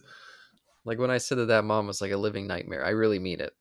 like it it makes my skin crawl watching her scenes in this movie, which sounds horrible to say, but But anyway, um, I noticed in the credits it said like special thanks to Hans Zimmer. I'm Hmm. not sure what he did. That's interesting because I know he did. He didn't. He didn't do the soundtrack, but maybe he consulted or something. I have no idea. yeah, I thought he made the the theme, the like main theme. Oh, that's poss. That's possible. I suppose. Something silly that I got from a YouTube video earlier on this movie. So you know Jordan, um, they they used Jordan for some of the you know shooting and whatnot, and and part of the deal was Jordan was like, you need to you know we'd like you to put some like some some like Jordan military like in the movie or something, you know. I never I didn't even realize they were even in the movie until someone pointed out on YouTube. So at one point during like the Egypt ruins fiasco, uh, by the end, at some point there's these two large helicopters that are coming, and one of the American military guys is like, "Hey, it's the Jordan. It's like the Jordan Army or whatever it is, Jordan Air. I don't know, but they're coming." And just these two Jordanian military helicopters, and they're barely on screen for like five seconds, and they get destroyed by Decepticons. Oh, wow. And I was like, "Whoa!" Oof. Like, I wonder how that played in Jordan. Like, Wow. they get like 10, 15 seconds max of screen time. Their helicopters are coming and they just get destroyed as soon as they show up. And I just think that's a little bit weird, but That's not good. whatever. That's not good at all. It's, it's insane. Again, in other movies, it wouldn't be a big deal, but when you put it all together, it's like, oh boy. It's Michael Bay's insane. Uh, thanks again, guys, for coming along for this journey. I'm sorry if I was extra miserable this time for this movie. I I didn't know what I was going to say on it, so I hope I didn't come across. Uh, No, no, no, no. I give the movie three stars, by the way. Three Matrixes out of Jesus five. wept. Oh yeah. Thank you. oh golly. Um, thank you for at least doing it, Caleb. I think you were right in your passionate displeasure for this. Uh, I think it's warranted. It's certainly one for it. Let me ask you this, if you don't mind me asking. Sure. Which do you not like more? This movie, The Predator, or National Security? This movie. because those two, like those last two, I don't like more than this. Like those two Oh, do something worse than this film. I don't know why. The original Predator? No, no, no. The Predator. Oh, the Predator. Okay, Yeah, I got you. The I got you. Predator. I can I can give my answers for why. The Predator, at least for part of it, becomes like comically bad. Like, holy crap, I can't believe this exists. Like this is in the like the terrible editing. That's it's true. like a stitched together like Frankenstein of a movie. This was not edited badly, I think, at least. And the national security is just shorter. so it's That's like I can it's less miserable because I am spending less time with it. Fair enough. I respect that decision. Um, for for me, those two films go above this in my displeasure for them. I guess if that makes sense. So, like, if we were making like a top ten list or whatnot, like Transformers would be in there, maybe. Uh, maybe like the whole franchise, but they wouldn't be worse than like those two films. That's fair. And national security is is like a nightmare as well. It's like shocking. Okay, I gotta ask a question similar to this to Caleb. So, Caleb, uh, Revenge of the Fallen or um, Exorcist Two? Exorcist too. Which No one? Or is that better or worse? better. Okay, okay, so better. better I'm not even sure. Wow. A thousand times. But like I said, this is one of the, in my opinion, one of the worst movies I've ever seen. That's oh fair. My gosh. Like it's unwatchable for me. I I just cannot stand it. I'll take Last Jedi over this any day of the week. Oh my! Oh no, no, no, no! I would no, no, no, no, no, no. Because no, Oh. because my goodness. because that that no, no, no, no. that movie is so much more apocryphal. Yeah, that's. I mean, like as a guy who loves the first three tr- films, like man, what are you? Okay, I hate I hate that film. I can sit through it. I cannot sit through this movie. No, Okay, no, that's no. Uh, fair. That's fine, but that movie is much more apocryphal. That much more damaging. actually, I see your viewpoint. No, no, no. Okay, no, I, he makes sense. No, he, he's he's got it right because it doesn't have any. It has bad dialogue and it has awkward jokes, but it doesn't have crude humor like Oh, this. That's that, no, no, that's not No, why he's I right. hate Last Jedi. That's he's not why I right. hate Last Jedi. I still wouldn't sit through that film though, because I can at least press mute on some things for the action scene. Because I can at least see the action scenes and not listen to sound, even though the sound is important. Don't get me wrong, the sound is very Oh important. no, no. Yeah, I mean, th- this this should tell you something. I I'll sit through any movie that we review all the way through before we do it. I couldn't do it this time. I had to turn it off hmm. before the climax started. I was like, I I'm done. I just cannot watch any more of this. I'm gonna I'm gonna go back to this one day. I'm gonna watch it with no subtitles and mute.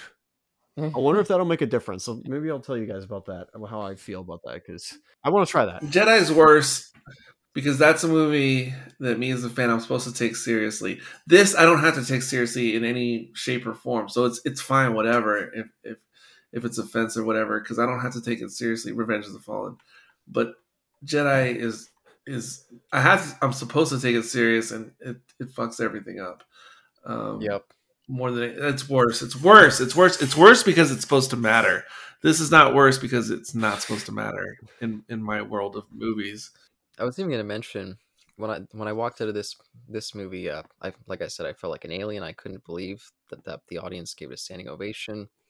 I felt absolutely like repulsed by the movie I'd seen. The only other time I walked out of a theater feeling a similar way was Last Jedi. I don't know if you remember Isaac. I like immediately had to find a chair once we walked to the theater. Yeah, you were. I feel like I got punched in the gut. yeah, that was something else. Um, especially my Yeah. reaction. I, I was still confused in a state of shock, like on, on Jedi. Like like it took some time for it to really sink in. Yeah, it's like halfway through the movie. Yeah, at, for me. at least for me, yeah. At least for me, there's the Transformers to look at in this film, so I could turn my brain off with the human stuff. Um, so I guess that's where I get by. Whereas, like with Last Jedi, I don't know if you can turn your brain off or not. Maybe you can. I don't know. I try. It's hard for that one. Yeah. I feel like if you turn, yeah, I don't think you get anything out of it if you turn your brain off. I mean, I, have I even have to take off, turn off my brain for for um, Rise of Skywalker, but at least it's still much easier to get through though than uh, Last Jedi. But thanks again, uh, Isaac, and thank you, Eric, for coming on for your first of these Transformers uh, shows. It was, uh, yeah, it was something. But I'm looking forward to the other films. It was diverse. Let's put it that way. We had Yeah, diverse opinions diverse in this. opinions. Absolutely. Thank you for that. No, that's fair. And you know, everybody can decide, and maybe they have other opinions, and that's what diversity is: Yeah. different opinions and backgrounds. So, thank you, ladies and gentlemen, those in between, and remember, uh, if you're in the desert and there's white sand everywhere, and you come across a matrix of leadership which is made out of the white sand, does that make you the king of the world or not? Oh, Probably not, because remember, authoritarians can never be trusted, even people in charge. Till next time.